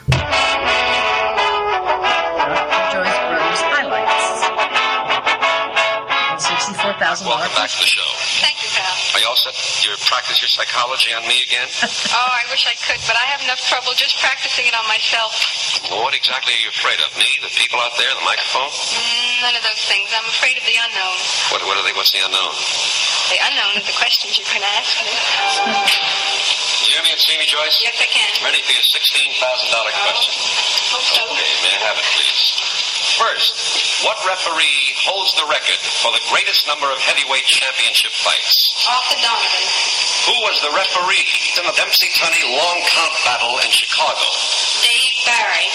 What man, later famous in the boxing world, refereed the comeback attempt of an ex-champ against Jack Johnson at Reno, Nevada? Tex Rickard. You're right! I have no clue. That's amazing. Big gulp. But that was a little That was piece, the sixty-four thousand dollar question. and that was the game show that got her which, started. which actually used to be a figure of speech after that game show gained popularity. Really? Yes, uh, for a long time thereafter, people would say, "How do you get to uh, Louisiana?" Well, that's a sixty-four thousand dollar question, you know, Ah. and then they go. And uh, people said that at all opportunities for years. And I was thinking, since we live, well, since we're recording here, I live here in Apple Valley, but since we were recording here in Apple Valley, our send off, I think, would only be appropriate is to say to Dr. Joyce Brothers, Happy Trails. Oh, that would be appropriate. Yes, and she won't be forgotten. So we're going to get to the topic, um, and then as we, we're going to cover the topic, and then we'll close with one more segment, and then that'll be it for this. God, I thought you were going to say a word of prayer. you don't know how many years I've heard my father say things like, well, we'll close with. anyway, So one of the things cut that part out if you want to. one of the things that we were talking about earlier uh, was trying to come up with ideas for the show, topics Uh-huh. of the show, Uh-huh. and one of the things that we started talking about was the the importance of culture. And Well, and and playing by the rules we were talking about last Right. week when we were t- when we were discussing the entitlement issues. entitlement issues. Who thinks they don't have to play by the rules? Who thinks they don't have to uh, play the game the way the rest of us uh, feel compelled to? Now, with drawing from that, bringing it forward, do you think that the culture that those particular individuals live in, you know, the Hollywood glam glitz, do you think that plays a big role in the way that they behave? Oh, I think it's sum total reason for well that and the fact that uh, if they were ever taught the importance of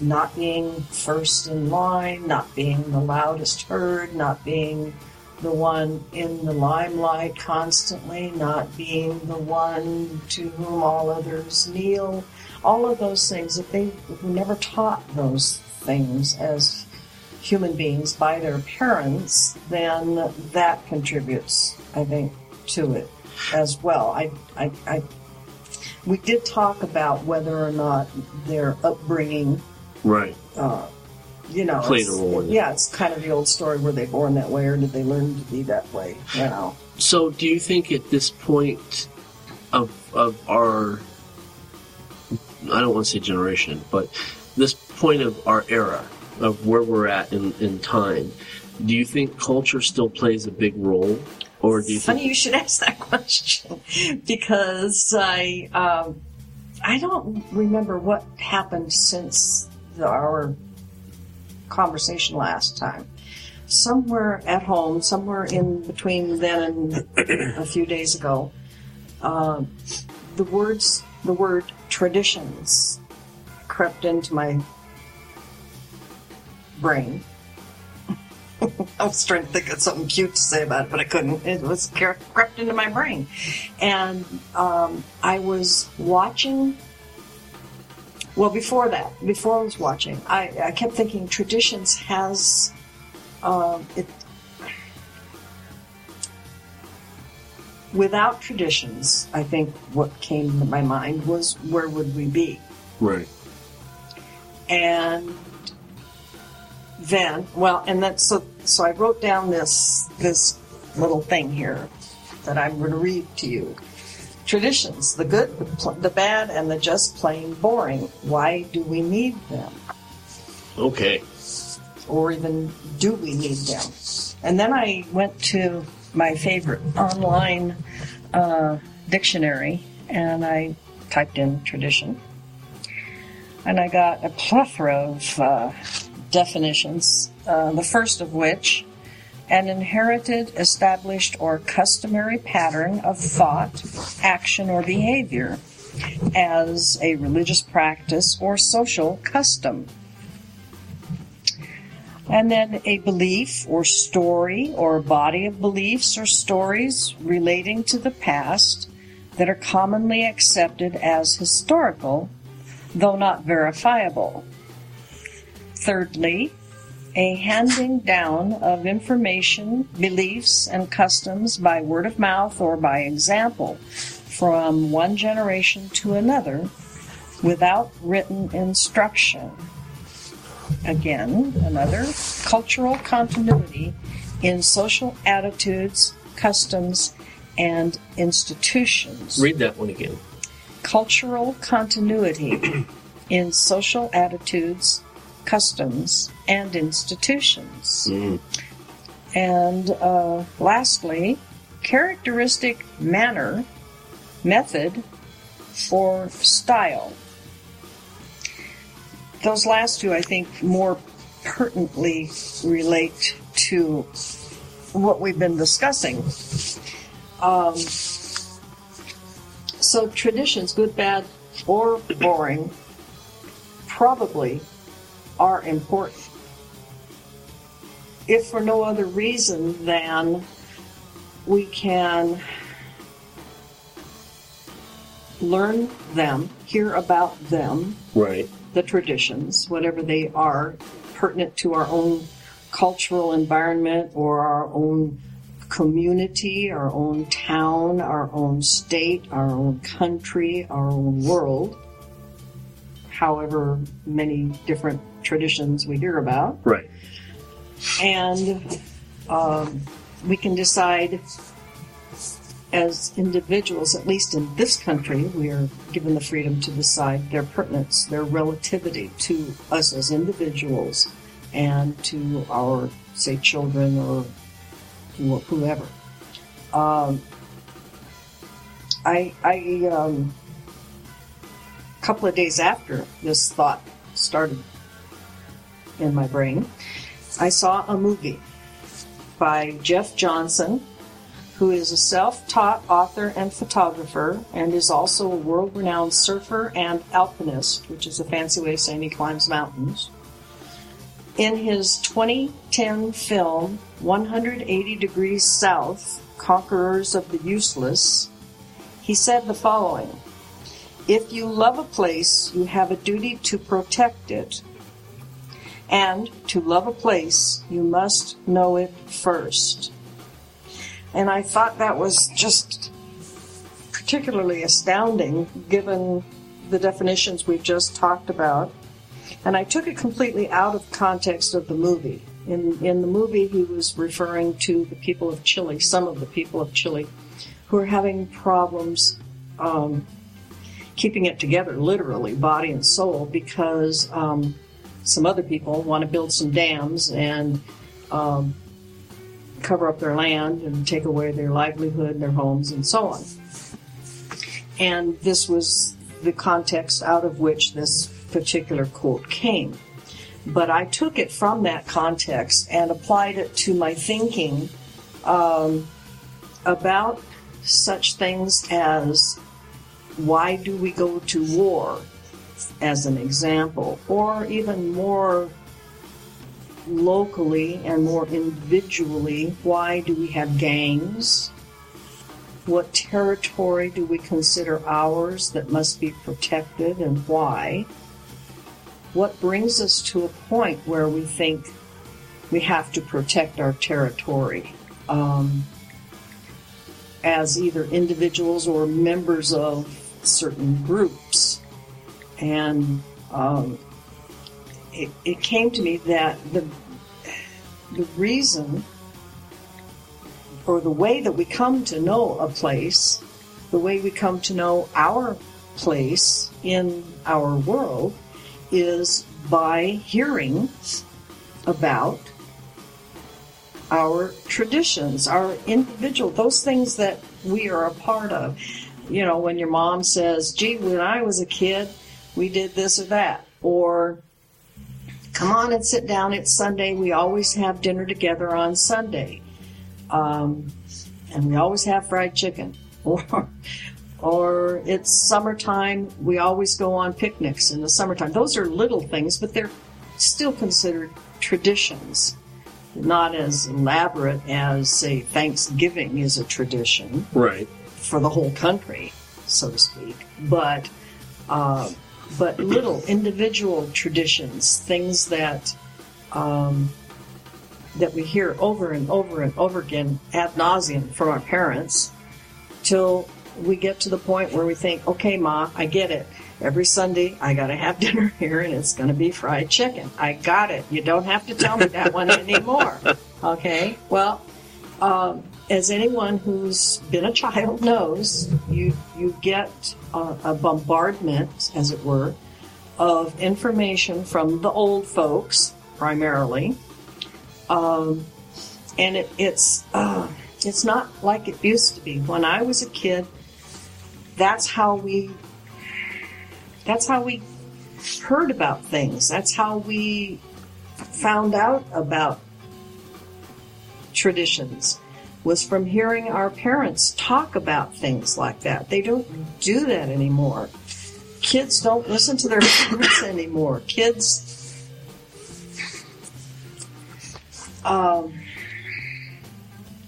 I don't know how kids get a sense of belonging to themselves, their families, their communities, their cultures anymore because there's there's more of a breakdown in communication I think between the generations now than ever before.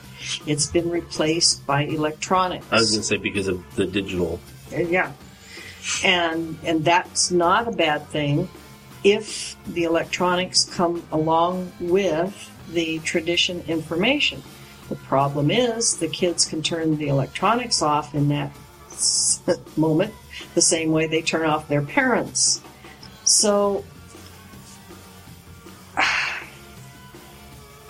I made I, I listed a couple of questions. One we've already talked about. How do we come to know a place? What part do traditions play in our acquisition of the knowledge of a place? And and let's substitute the word culture for uh, a place. In other words, our what are we what are we learning about? We're not learning about Apple Valley Right. necessarily, unless you want to discuss traditions of Apple Valley. Right. What we're talking about is um, the culture of Apple Valley or the culture of this home. What is it you're listening to? I'm I'm checking facts. I'm, Okay. I'm going to bring this up later. I just want to make sure it's the right one. Okay. Uh, and one of the th- one of the things that um, has bothered me about this particular subject is um,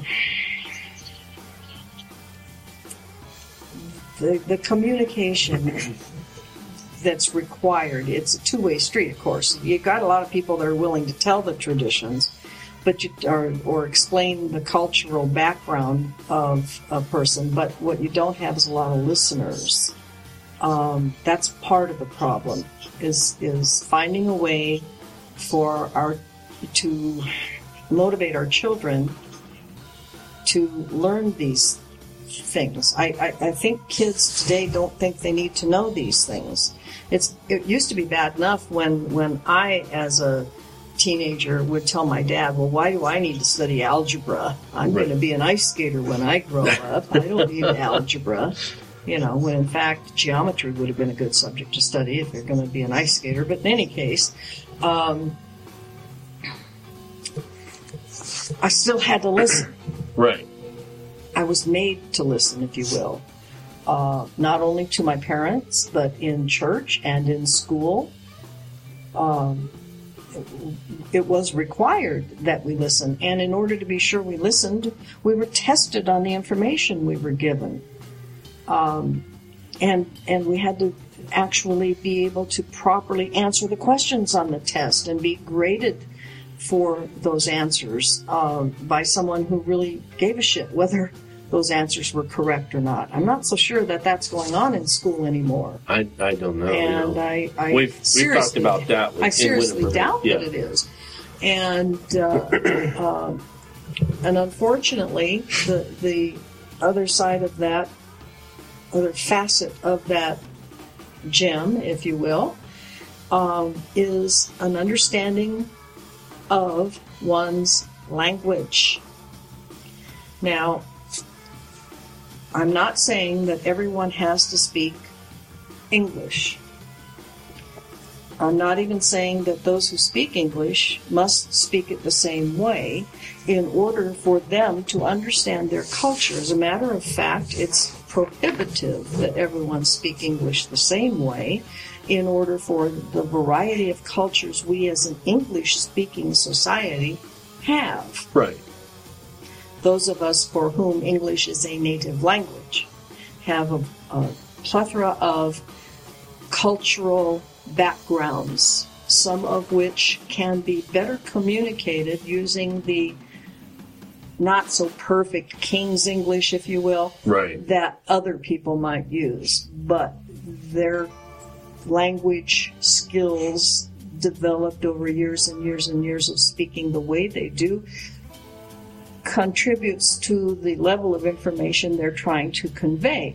And so I'm, I'm not saying that everyone needs to speak English the same way I do, or you do, or uh, the guy across the street does. What I am saying is that whomever is doing the speaking, whomever is is passing on the tradition to the receiver, those two, the speaker and the receiver, need to be speaking English On in the same way. Yes.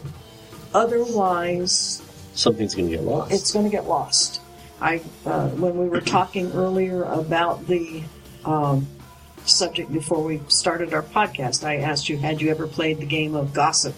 They used to call it gossip. They think they also call it telephone, telegraph, and a number of other uh, names. But it, essentially, what it was was as kids, we used to sit in a circle, and one person would whisper into the ear of the person to his right, and then whatever he said it would get whispered to the next person on that person's right, and all the way around the circle until the last person would then repeat what was said. And it was always a big joke about how it never came out right. the way it was spoken in the first place. So it'd be like, in the beginning, um, little Jimmy says, you know, I'm going to get ice cream after school.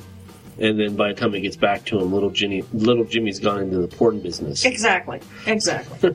or uh, even more to the point, uh, during the Civil War, um, uh, General Grant and General Lee uh, used to get together in the bar and, and smoke cigars together while they plotted out how each of them was going to conduct their side of the war. Well, now, if if I mean, if, if that was said now, people would go, "Where the fuck did you get that from?" Right. You know, well, from somebody somewhere along the line distorting the actual information or embellishing it or passing it down or you know and and logic would tell us that probably didn't happen since they were opposing forces but you Right. know sh- who knows who knows so I, I came up with why it is important to study one's native language.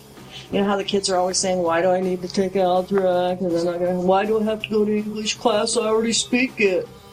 I know what I'm saying. You know. hmm Okay. Well, here's why. the challenges of nuance inherent in any language require that specific language comprehensions comprehension is necessary in order to grasp the significant details of cultural and or historical information being conveyed whether it is by books plays movies music or the spoken word. Distortion happens so easily as it is without the information being passed on by someone whose language skills are not native to the origin of the information in other words, if if I'm going to try to teach you about a tradition I'm aware of and you're not, Right. we need to speak the same language at the same level, using the same words, which is another way of saying some of the people responsible for teaching some of the traditions in some of the schools may not be verbally qualified. What's worse is they're teaching it to 40 people who may or may not have the same language skills, background, and verbiage Right. that they have. So a lot is going to get lost in the transition of that information from the speaker to the listeners, and that's if they're all listening, which 99% of the time they're not. You just assume on the very best day in the world you're listening. Right. And the teacher says, um, We're having Thanksgiving dinner Thursday because it is a tradition in our country to celebrate the fact that we managed to survive several cold winters and the Indians brought us food and how you know all of the all of the things that we think contribute to Thanksgiving or that we've been told contribute to Thanksgiving. So let's say the speaker's up there saying all these things and he's speaking to people that don't even have a kitchen table, let alone a turkey to eat on Thanksgiving Day. and they don't understand about the Indians because nobody's bothered to tell them about them, and or they've heard different stories about the. You see where I'm Right. and and, and, and the listeners, let's say students, um, they're not given an opportunity to say, "Excuse me, the the, the who did what." I, you know, I thought they didn't have turkey on Thanksgiving. I heard they didn't have turkey on Thanksgiving. All of these things come into play when when when we've got people who are trying to tell people what their culture should be like and their traditions should be like, and we've got people listening who don't want to Right. and who are saying, I want to make up my own culture. I want to make up my own traditions. Well, you're 13. okay? How about you learn what traditions and cultures there are first? And then, if you don't like them, you don't have to participate. Okay? But you got to learn what it is you're getting rid of before you get rid of it because you might like it. It's possible. You'll learn to like yogurt. you can learn to like turkey, maybe. You know, you, you, you get my No, I'm you get my point. So, uh, and and and I realized when I bit this thing off that there were going to be way more questions throughout the whole thing than any kind of ever answers, um, because somewhere along the line we do that. We discard them. We say, oh, "Well, I know it's the third Thursday of November, but damn it, I just had turkey a month ago." And, you know, and I got nobody coming over. I don't need to put out a little paper fold out turkey and and and a little pilgrim hat and go Happy Thanksgiving, honey. It, it's not like it was 50 years ago. 50 years ago, that was a freaking national holiday. Stores closed. People went home. They had Thanksgiving dinner with their families. That doesn't happen anymore. No. You can go to Macy's on Thanksgiving Day if you want to. In fact, most people do because Black Friday comes the day after Thanksgiving. That's a tradition now, is Black Friday. You know, people go shopping the day after Thanksgiving. That's how they know when it's Thanksgiving because the next day is shopping day. It has anything to do with the pilgrims, turkeys, and all of that other horseshit. And and that's kind of my whole point. At what point do we s- start saying all of these things have no importance and what does that create in us if if according as as jeff uh, johnson said if if you love a place and you have a duty to protect it but to love a place you first must know it then then then how does how do we come to know our country? How, why are uh, any of us going to want to defend our country, let's say, against invasion, or or go to another uh, land and and and and help other people who are trying to uh, protect our country? Right. Why are we going to do any of that if we don't have a sense of belonging to this culture, whatever it, each person's culture is, or this country, whatever this country means to each person, collectively as as as a human society, we must have some group cognizance of our culture as a group, even though your cultural sense may be different than mine uh, because you grew up where you grew up and I grew up where I grew up. But but we must somehow find a way to come together Coexist. and yes, and and more than coexist to protect ourselves, our community, our culture, our Cohabitate. and stand together against all invaders. Right.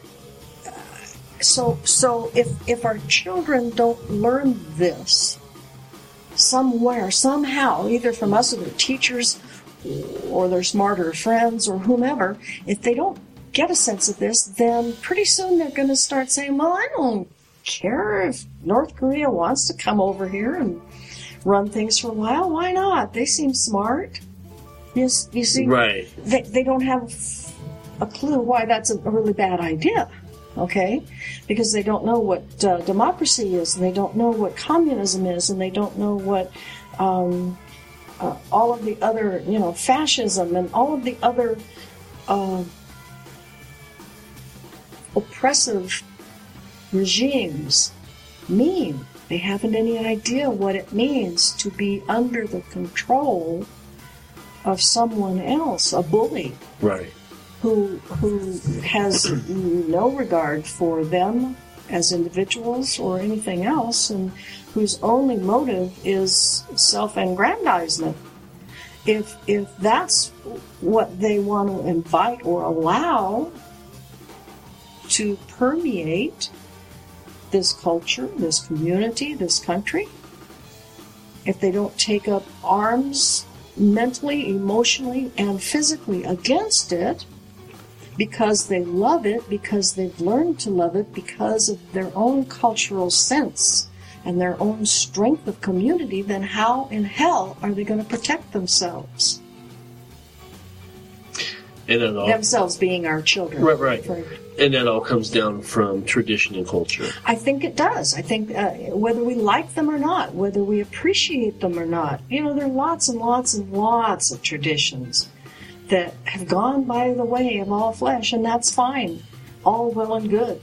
They should, because you know some of those traditions were well, you can't, you can't drink on Sunday because it's God's day. Right. And you can't, well, those are still around for a lot of people. Let's go further back. Let's say, uh, um, you can't ride, uh, you can't ride a horse to, uh, church. Must walk, or I don't know. I'm, you know, I'm scratching here, trying to think of old, old, old Don't spit on the sidewalk. traditions. Don't spit on the sidewalk or doff your hat. Take off your hat to uh, a lady. Well, in the first place, how many ladies are there? Secondly, who wears hats? So Yeah, nowadays. so uh, the fact that it was a gesture of manners uh, kind of made it a tradition, you see.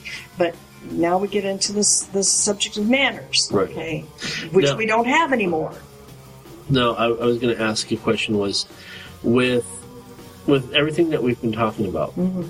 is it does it come down to the fact that the meaning of past values, the just the past in general, nostalgia, is that gone? I mean, is is it just not important anymore? Well, nostalgia. You see, for nostalgia to happen, you kind of had to have been there. Okay, that's why to me it's kind of funny when people say, "Oh, I just love nostalgia." You know, well, you, you're 13. What do you mean you love nostalgia? Okay, you weren't there. it's kind of like So it's it's not just. I don't ever want to think that it's just because we always did it that way. right, Lots of traditions are, okay? Lots of rules are. Just because we've done it that way in the past, we should continue. Bullshit. No, we shouldn't. And kids are smart enough to know that these days. Um, I think. A lot of them. But um, there are certain things that we do have to do because we've always done it that way. Like, it isn't nice to shoot people in the head with guns. I really We pretty much always felt that way. Okay. Um, it isn't nice to drive behind someone with your high beams on, glaring into their rearview mirror, making it difficult for them to see where they're going because you're in a hurry and you want them to pull over so you can go around them. right. Well, That's bad manners. But we don't teach our children manners, so we don't teach them respect. When you don't teach your child respect and manners, you don't teach them to listen. When they don't listen, they don't learn the traditions. So it has anything to do with nostalgia necessarily, in my opinion. I think This is about what we think. I yeah. you start to say, I think. um, I'm trying to think of how I, I can pull this in. One of the things that when you talked about you know tradition and culture and how it's not, it just seemed like things aren't as important uh, today as it was yesterday. There was one particular thing that popped up, and I was trying to think of how I can incorporate this in. Mm, okay. Well, I'm going to use that as the incorporating. Okay. Um, one of the new things, I don't know if you're picking this up now, is I'm putting in audio video tracks into the show.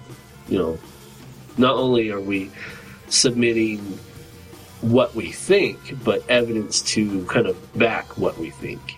You know, last episode we, we had a Mm, couple videos. yes, this yes, episode. yes, yes, yes, yes. So I submit to you and the listeners Okay. Another support for what we think or why. Yes, and why, or as to the conclusion of culture, history, tradition is slowly fading away. Stood awe-inspiring and unchanged for centuries.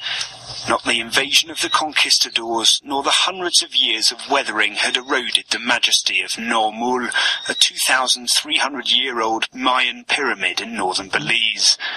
But now the site has been irreparably damaged by a crew of road workers. In search of materials for road fill, they destroyed the archaeological site, using bulldozers to demolish the sides of the pyramid. Local archaeologists were dismayed at the scale of the damage. I, I was hoping that when I was driving up from the from the main San Juan road, that it would not be this one. But when I closer I got, I, I just couldn't believe and seeing all the trucks and all the stuff. But this is an incredible, incredible destruction. This is one of the worst that I have seen in my entire 25 years of archaeology in Belize. A local road building firm is under investigation over the incident. Experts say the pyramid's hand-cut limestone bricks will have provided much sought-after shale and gravel for making roads in the Central American country. But even though it was on private land, ancient Mayan ceremonial sites like Nohmul are protected under Belizean law. Now this once... Wow. So Yeah, that's that's kind of a good example. The the traditions that that I'm speaking of are similar in in concept, at least, to 20, some- a 23 year 2300 year old Yeah, know. yeah, and and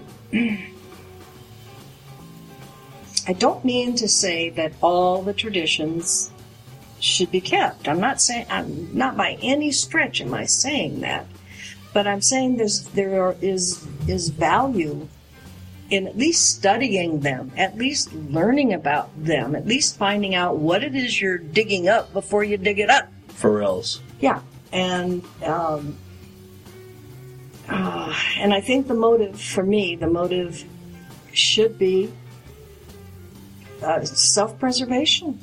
Yes. You know, it, it isn't important to me that you respect my tradition because it's mine. That's not where I'm coming from. I'm not asking that everybody do the way I did. I'm not saying that. I'm just saying that my kids know what our family's traditions were. Right. My kids don't do many of the things that my family did, but they know. Then they then they can pick and choose. It's like when you take your kids to church when they're young. It's not necessarily because you want them to be good little Christians, but you want them to have some background in religion so they can make a choice for themselves when they're of the age of choosing. Do they want religion in their lives? Right. you know. Well, you can't do that with language and, and other skills. They have to learn those in school, and they have to learn Right. There's no because they're not of an age yet to decide. They get out of school, out of several schools, colleges even, then they can decide because they're informed. Hopefully, by people who have the skill to inform them in such a way that they'll actually learn the information. That's all I'm asking. Well, speaking of inform, Yeah. that's it for this week. We're done. We are. I tended to go on, didn't I? Sorry about that. No, it's quite all right. Mm. So for this week, I am David K. Montoya. And I miss Sadie Burbank. And you heard what we think, so now you know. Good night, folks. Did you get it? Uh, I got it. All of it? No. No. Yeah, I missed a bit too when I. Yeah, well. I had a two minute nap. Uh, okay, it was longer, but unfortunately, I can only go two. Well, you don't want to uh, bust up the theme of the uh, Exactly. Of the day. Well, I said keep everything nice and thematic. Exactly. And then, Now, okay, what have we got next on our uh, two parade? I was trying to have a coughing fit, but it didn't work. Two. Two. We have somebody in our history. We do? Shared history. Of course. Two. Two. Remember from way back in the one when you were a DJ. Oh, too. Yeah. Oh, yeah. it was so weird because his name was Rob, but I only ever knew him as two. Wow. And that was before I met him. I thought people called him two because I was Rob and he was Rob, and they might as well call him something different. That's right. Two. You know, Putzfuck didn't sound very nice. Uh, well, you don't want to do Oh, that. wait. Are we allowed to do explicit? Now is a bad time to bring that up. Dave, you want to get back to us on that? Uh, yeah, just beep it and then shoot me an email. nice and calm. Good email. save. Okay, so our second, third, our second. Ah, screw it. Number three. that was much harder than it should have been. Overthinking that one. Uh-huh. Our third number two is the movie Madhouse. What? I know. Go figure. Go figure. Yeah. I hear these guys rock. Yeah. Yes, especially the first four episodes. Oh yeah, they were they they rocked all right. Yes, and fifth one, you know, they changed up things and threw somebody else in there, and it's been downhill ever since. Five, really? I'm pretty sure it was five. Let me just double check. Oh, number five, introducing the other guy. God damn it! Yes, day that will live in infamy. Oh, this was the uh, the uh, the cast interview. Was Yes. it not? This one here, it says, We sit down with a cast of A Heart's Journey, Nicole Taylor, Deborah Van Galen, and Corey Cheney. Also joining us is director Christina Garant and costume and makeup designer Corinne Wood. We talk about their careers up to now and how they find production. We also have a talk about our favorite movie villains.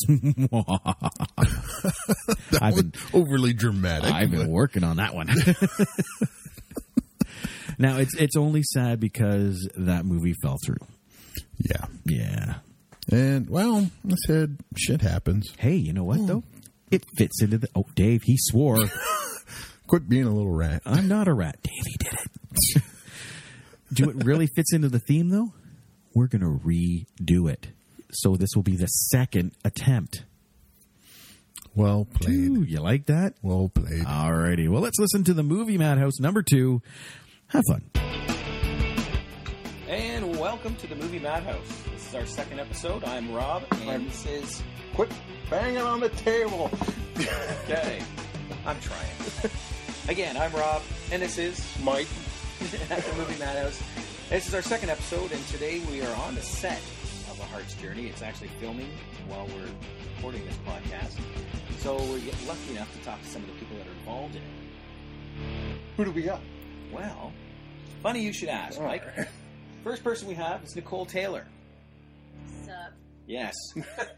she is actually uh, playing the principal character of Jessica in A Heart's Journey.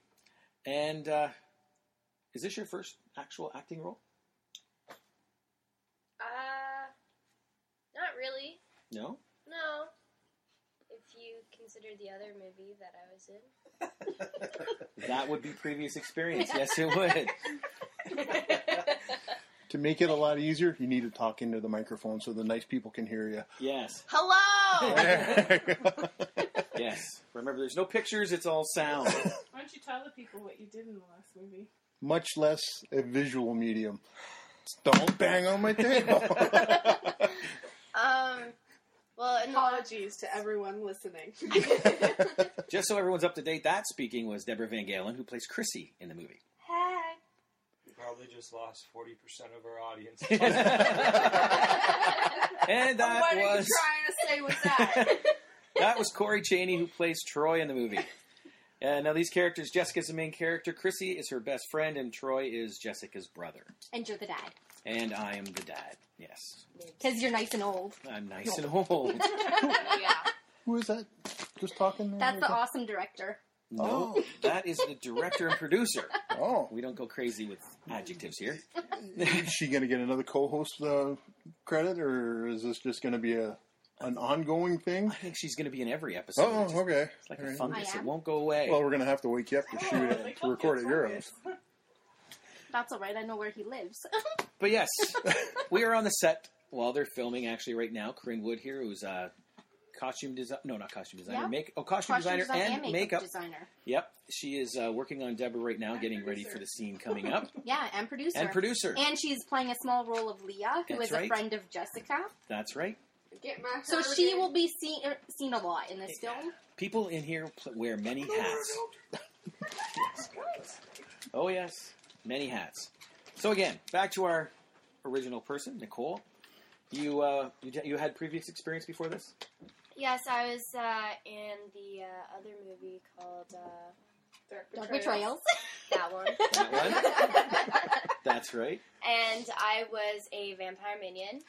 Oh, that's right. The flippy lady. Yes, I was Yes. the one doing the flips because I'm boss. I'm secretly a ninja. What? What? Not anymore. Now you're a dancer. Now I'm a dancer. Now it's not secret. Oh yeah, and it's not a secret because you told everyone. My bad. Erase what I said. It Sorry. doesn't erase. No editing. This is one take. Okay, so Corey, My question is: Is this family friendly? Uh, all depends on. Nah, you can go ahead. You can cuss if you want. yeah, Disclaimer- Disclaimers: There might be some cussing. Well, I'll, So, I'll, ju- I'll just put the explicit tag on, and that way all our bases are covered. Yeah. So, we've heard about Nicole's previous experience. What's your previous experience? Well, the same as everybody else's. It's not the same as mine. But you, you haven't you done other movies? You had an audition for a Ryan Gosling movie. That's pretty exciting. Yeah, but Did you yeah. get to meet Ryan Gosling when you? No, it was, it was an online thing. Oh, You went online, you did an audition that you had to record at home, and then you posted it up for the casting director to see. Okay, Deborah, what's your experience? oh, I think I have not a lot of experience, but a little bit. I You went probably to, have more than everybody else here. Yeah, that's that's probably true. I went to school for this at Niagara College, and I graduated last year. And since then, um, I participated in Dark Betrayals as well as one of the vampire minions. And I got my ass kicked by both Main Girl and you. Now we're gonna And by, date. by you, she means Corey because Corey. you can't see where she looked. or pointed for that. again, not a visual medium. getting used to it. and uh, and then I just had an audition for another movie as a lead that's filming in London in August, and that was a really good experience. And experience. tell them what role you'll be playing if you get it. It's a bit complicated, but if I get it, the lead role is um, character Ashley, and through you know unwanted events, ended up in drugs and prostitution and owing a huge debt to a crime boss.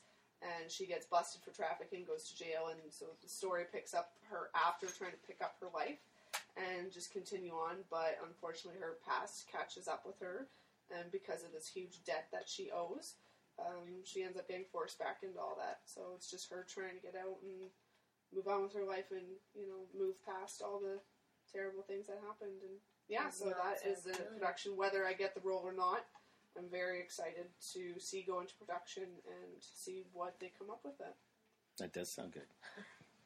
Okay. that that one is it's called Daughter of the King. Um, for anyone, in case you want to look that up. Nice up. plug. That's right. yeah.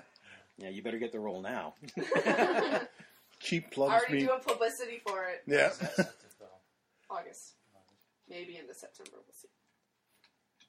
So today is quite possibly the hottest day of the year so far, and our director had us standing out in a cemetery for a couple hours while we baked. So But I would like to say that Robert Bellamy is the one who made the schedule, so he's the one to blame for the And I'm already sunburnt. I just noticed. yeah. And Rob's head's peeling. as an aside, Yes, because this is not a visual medium. Now, So all in all, how would everybody say that the production's progressing? Are you happy with the progress? it's terrible. I'm never working with these people again. No. and that was Corey, the former person playing Troy.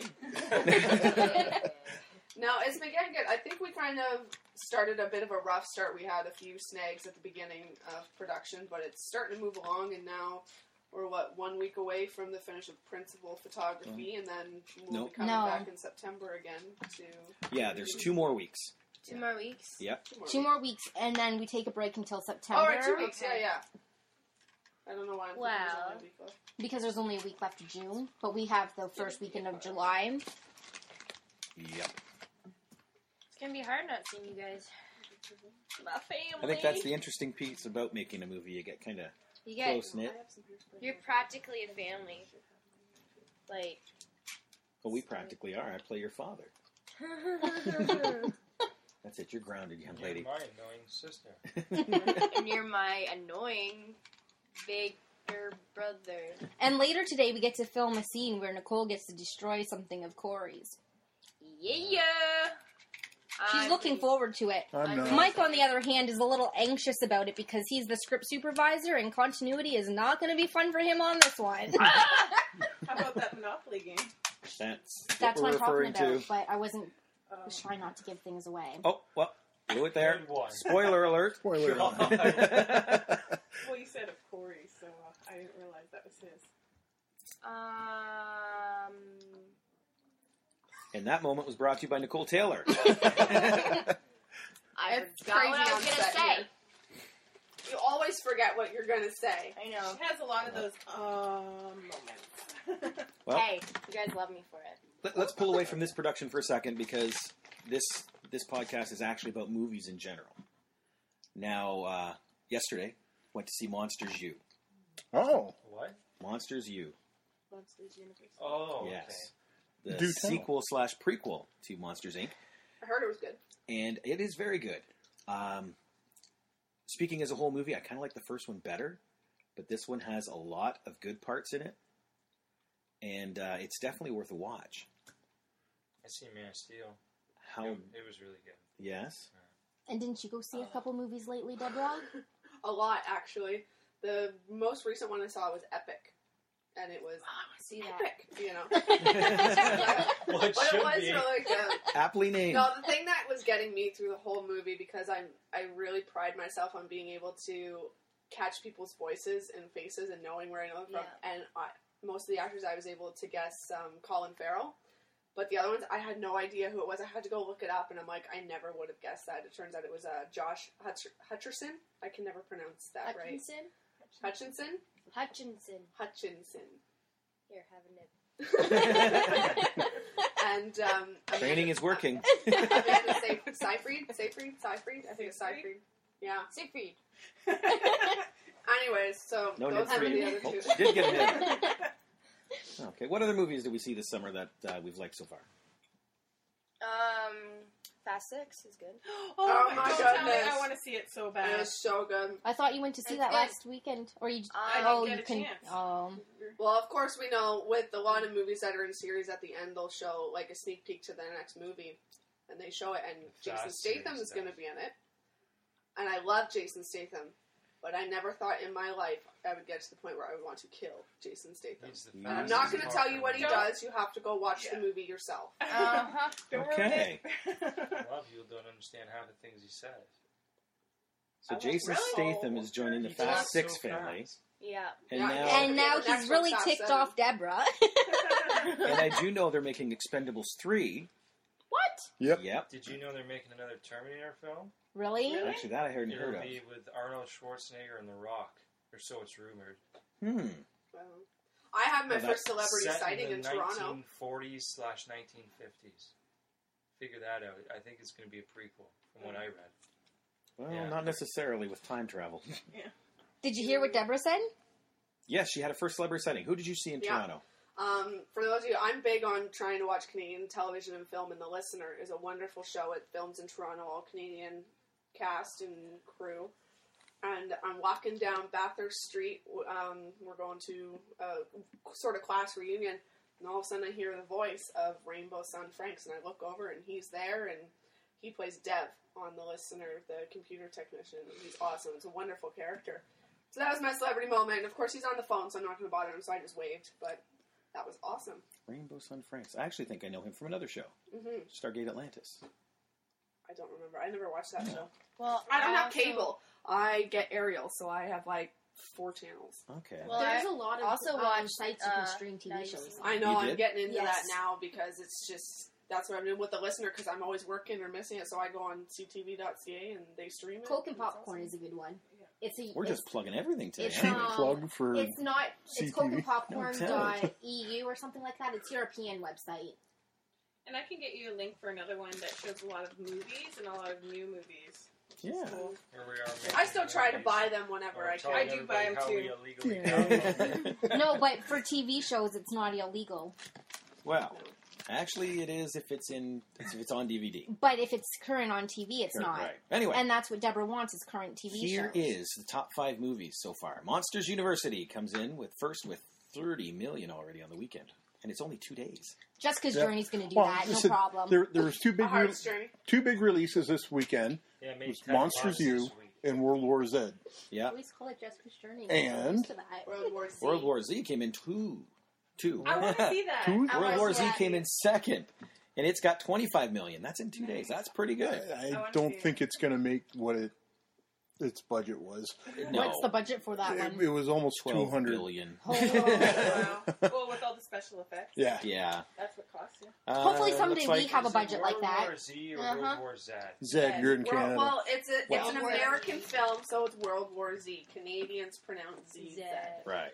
So that's where that comes in. Coming in third is Man of Steel. This weekend it made 12 million 700 700,000 so far. So what's this? And you know Do what? they have the about total? Man of Steel, I am not a Superman fan. I do not like Superman. I want to see that movie. Same. You know why Okay. I want to see Same. it? Zack Snyder's the director, Absolutely. and I love him. Oh my? I don't know. I just amazing. think this one, it just, it's, it, I have this feeling it's got something that none of the other Yeah. ones have. It's They've just, got it, Zack it's Snyder directing. And that too, Superman is not wearing his underwear outside of The his best. suit. That's what I was just gonna say. Super. That, this movie, if you want to know what Superman it's about, it's about Superman learning to wear his underwear properly. Woo! Yeah, Proper underwear. and she didn't even say spoiler alert. You're No. going to be a lot of Christopher Reeve. In total, that movie has made 181 million already. Still getting beat by uh, Iron Man. I can opening make that in a day. I just don't want to. I thought they closed down that. Keep you humble, right? Oh, and oh. fourth is This Is the End. this None of you can see, but I'm already plotting to kill Rob tonight. So this weekend, this. so far 4 million, and to date looks like 48 million, almost 49 million. For this is the end. Yep. Oh, they're poor Seth Rogen. This is the end. Canada. It's Is, the uh, one with um. everybody playing Every- themselves. Seth Rogen, It's a Yeah, big Seth party. Rogen. Uh, Yeah, Jonah and when Hermione, Okay. when he's like, uh, Hermione just took my drink. Okay. The par- the, the parody whatever, of that Michael whatever the Cera plays of is himself Of a person, they play it is up fantastic. Yeah. He plays uh, a Um, coked out James Mike Franco's Cera. Oh, well then I gotta see it. Of course. Oh, it's James fan- it's fantastic. I know, I know Mike's seen it. I saw. Does James Franco look hot in it? Of course. Oh, he was dreamy. He's always dreamy. Oh my God. I heard that. Uh, I heard Channing Tatum makes a cameo.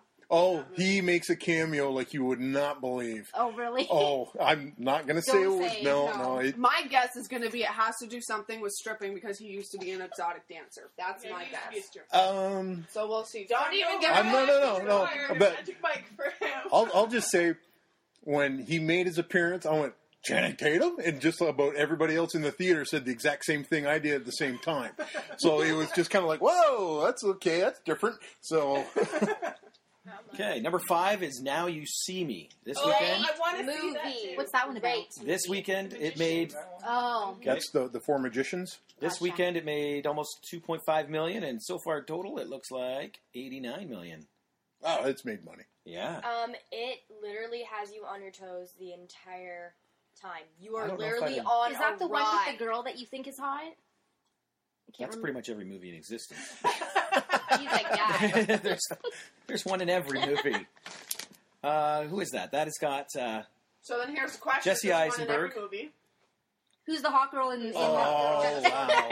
It's got Jesse Eisenberg. It has Avoiding the question. Woody, Woody definitely, Harrelson. uh, definitely sidestep, my friend. Yep. Woody Harrelson. Uh, Isla Fisher. Morgan Freeman. Isla Isla Fisher. Fisher. Sorry. Isa I- Fisher. Wasn't Borat's Morgan wife. Freeman in there? She's good. Borat. Yep. Borat. You still need to answer the question. Who's, Uh, you know who's the hot girl in uh, Heart's Journey? Do you know what's really weird? Fast and Furious Six it is in its sixth right now. This weekend, 1.4 million to date has made two He's really and avoiding Yeah. million dollars. Oh, Fast and Furious. Paul Walker. Mm-mm. You know that's but the thing that really impressed me is you would think coming on to the sixth film and knowing that there's a seventh, you know, most series it just it gets to that point where you're like, why Yeah. why Woohoo. are you doing Got it? point And but they keep the Tokyo Drift. storyline going it makes sense. It's not way left field like some movies. It's not a movie for sake of a movie. Yeah, like it, It is a movie for entertainment. and they have it. And even the seventh one, it has to do It with previous movies, and it's got a plot, and it's not just something that they're throwing out left field just so that they can have cars, you know, chasing and stuff. And the stunts and, and the car chases were really great in this movie. Mm-hmm. I hmm. really want to see it because Fast and the Furious, aside from Tokyo Drift, I didn't really wasn't really fond of that. That's my favorite. Really? I like That it. one sucked. It really has everything I love. Well, not the fa- action, number one, but fast cars, hot guys, explosions. It's like Corey's sitting over here rolling his eyes for you at home that can't see him. I've always been a fan of Luke Evans, and he's really good. He's played some really awesome roles, but just mm-hmm. seeing him as the bad guy, he did such a good job.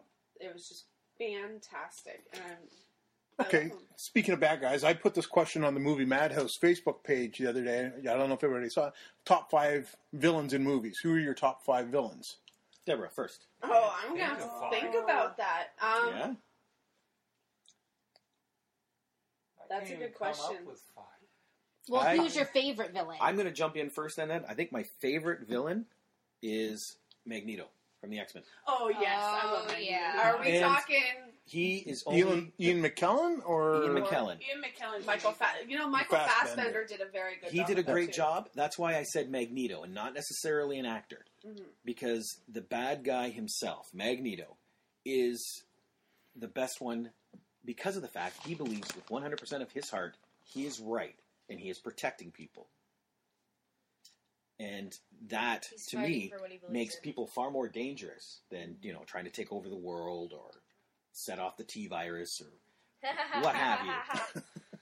So, Okay, that's one. even me being a. What's that? Oh, you want to go? Want to go around? the Joker. Is a Which good one? Which one? Heath Ledger. Heath Heath Ledger. Ledger. Yeah, he was a good Joker. I just like um, Jim Carrey. I'm Carrey. blanking. I uh, As the Riddler? It was a recent movie, but it was it was What to was the it? point of being funny, but you're like, Stupid. whoa, like I don't know how to take you at all, and you wear green a lot, so Well, I can say one of Green them, not a spandex. movie He looks like a villain, big booger. but that's what uh, I'm saying with question marks. You never know what's going on there. one that pops into my head, Yes. which I loved, is if you've ever seen the British series Sherlock, the guy who plays Jim Moriarty. He is fantastic. Really? He was Never so seen the good British at it. He version. was just insane, and it's it's so You? wonderful. Hmm? Seen the British one? It's terrible. Does anyone know why are British TV series always so short? Sherlock has three episodes a season. If anyone knows why British series are like that, please let us know. Post it on the Movie Madhouse Facebook page. Well, a lot of the series are like that because they're they're self-contained stories, whereas North American miniseries or sub or sitcom series they like to string it out because it's a commercial success. The British like to encapsulate it as like a three-parter or, or, or a six-parter, and that's the story. Moving on. Okay, going on to another villain. All right. Another villain. Oh. Deborah Speaking Van of Sherlock, speaking of Sherlock, Benedict Cumberbatch, Star Trek Into Darkness as John Harrison. Oh my gosh! Yeah. was fantastic. I was because I, I I've watched Sherlock and I've seen that character and you know, but watching Star Trek, it went further beyond what I expected, and he was so good. And even for you know the older Star Trek fans, going back to the original series, the original Khan, the movie, you know, you can't even beat that either. Like both those characters, but the character of Oh. Khan Ooh. because he's so Ooh. so ruthless and so yeah. But hands down, the new Khan, way cooler. Yeah. Mm. Fights. Oh, you're killing me Oh, over no. here. His martial arts skill is phenomenal. All He's right. supposed to be a That's super probably, soldier. That's probably coming to mind. I've been, and for all of you that know, ever since that question, I've been sitting here for the last ten minutes trying to think of that, and I couldn't remember, and I completely blanked. So, Okay. but yeah, We haven't heard from Corey yet. Who's your favorite villain? Oh, God, I don't know. There's too many. your mom. Oh. oh. oh. Don't answer that in case she listens. His mom is very sweet. She's the sweetest lady ever. and, and now she's gonna hate Deborah. Deborah's not welcome over at the Cheney house anymore. You know what, Mike? What's your favorite villain? We're gonna keep away from these two for a second. All right, uh, I have to say uh, Michael Madsen's character in Reservoir Dogs. Oh, he brought a level of crazy that hasn't been on a movie screen in a long time. That poor policeman. That poor policeman. Have you seen Reservoir Dogs? I just downloaded it. I haven't watched it yet. Oh my! Seven people in this room and only two have seen it. and you call yourselves movie makers. Quentin Tarantino classic right there. Yep. There's going to have to have a uh, a viewing party I'm someplace. thinking absolutely, Your sister's place would be good for a viewing party. Look at how many seats we have down here. absolutely. Gotta love They had a- sectional so you can fit so many people on them. 27 inch TV over here. I can ask my father-in-law if we can use his private theater. Hey, Oh, there we there go. we go. Your All right. father-in-law has a private theater, and you're just mentioning this now. Maybe there's a reason for that, Debra. There might not be any more filming today because Corinne might be going down. That's it. S- Cancel phone, and we're just gonna go watch movies. It's actually set up like an actual movie theater with you know the curtains beside the. Why, uh, why are the- we here? the- Why aren't we over there? Stadium seating. He bought like old theater seats from like. Okay, an I got to auction or jump in the Debra bandwagon. Why are we just hearing about this now? I knew about it. Yeah. Oh, She's holding Okay. out on you, Rob. you know what? No, no. Mike, please take us out. Let me rephrase that. Let's end the show. Okay. All right. Uh, didn't say my oh, well, oh, okay. Nicole, who is your favorite villain? Darth Vader. This girl's awesome. Silence. There you go. oh no no! My favorite is Hannibal from Silence of the Lambs. Yeah, Hannibal's cool. Okay. All right. As we start to wrap it up, uh, does anybody have a Facebook or a website or anything they'd like to plug? Well, again, our company website for JX3 is www.jx3mediaproductions.com. Check it daily, please. We also have a Twitter and a Facebook page, and we have a Facebook page for our movies as well, for A Heart's Journey and A Wilderness Adventures. And I have a Facebook page under my name, but I'm not exactly sure what the link is. if you just type in, Just search Debra Van Gaalen, yeah, Nicole Taylor, and Corey Cheney, and you will find all their acting pages. Okay, Debra Van Gaalen, D E B R A V A N G A A L E N. There's a space in between the Van and the Gaalen. Yes. Just think Van Halen, but and with a G. you can instead. find Corey on both IMDb and Facebook. And Nicole, Oh, you you can can find her pretty much at any IMDb. bar. Did you make up a, a profile already? Well, my profile's still on there, but you know, I don't have access to it. Don't It's listen to just him. my name.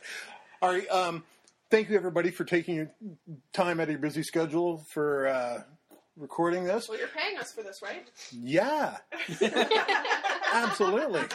In nibs, For the podcast. Fifty-two dollars. fifty-two dollars. No, 52 nibs each.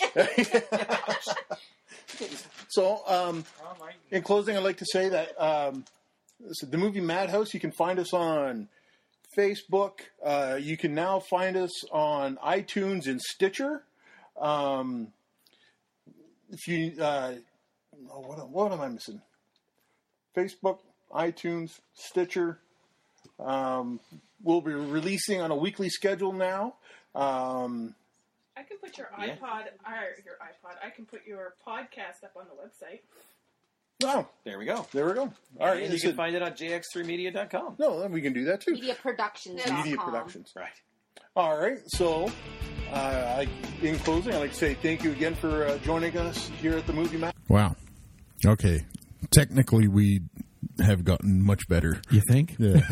I hope. I I'd like to think so. Uh, we uh, well I said once we learned how to uh, connect a microphone to the laptop. That was a huge leap in technology there. That was actually- it did sound like Corey was in like another house. yeah.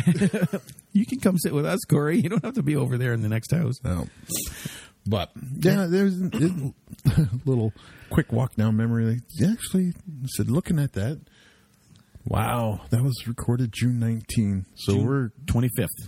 25th. Yep. Our first episode was June 19th. Oof.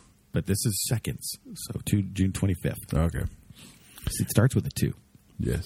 There's twos everywhere Yeah, but why does it say June 19th? because Dave's a doo doo head. It says Movie Madhouse number one, June 19th. Movie Madhouse number two, June 19th. Oh, we got July 3rd on the 3rd. So right. that's okay. Anyways, we better. Uh, It's not bad to pick out our bosses, you know. Well, said maybe he'll get us to stop doing these things. There's our plan. Okay, well, we hope you enjoyed these episodes. And uh, yeah, I said it was a fun little walk down memory lane again. Mm-hmm. So I guess uh, sign us off there, Chief. all right, we'll see you next Friday. Bye-bye. Bye.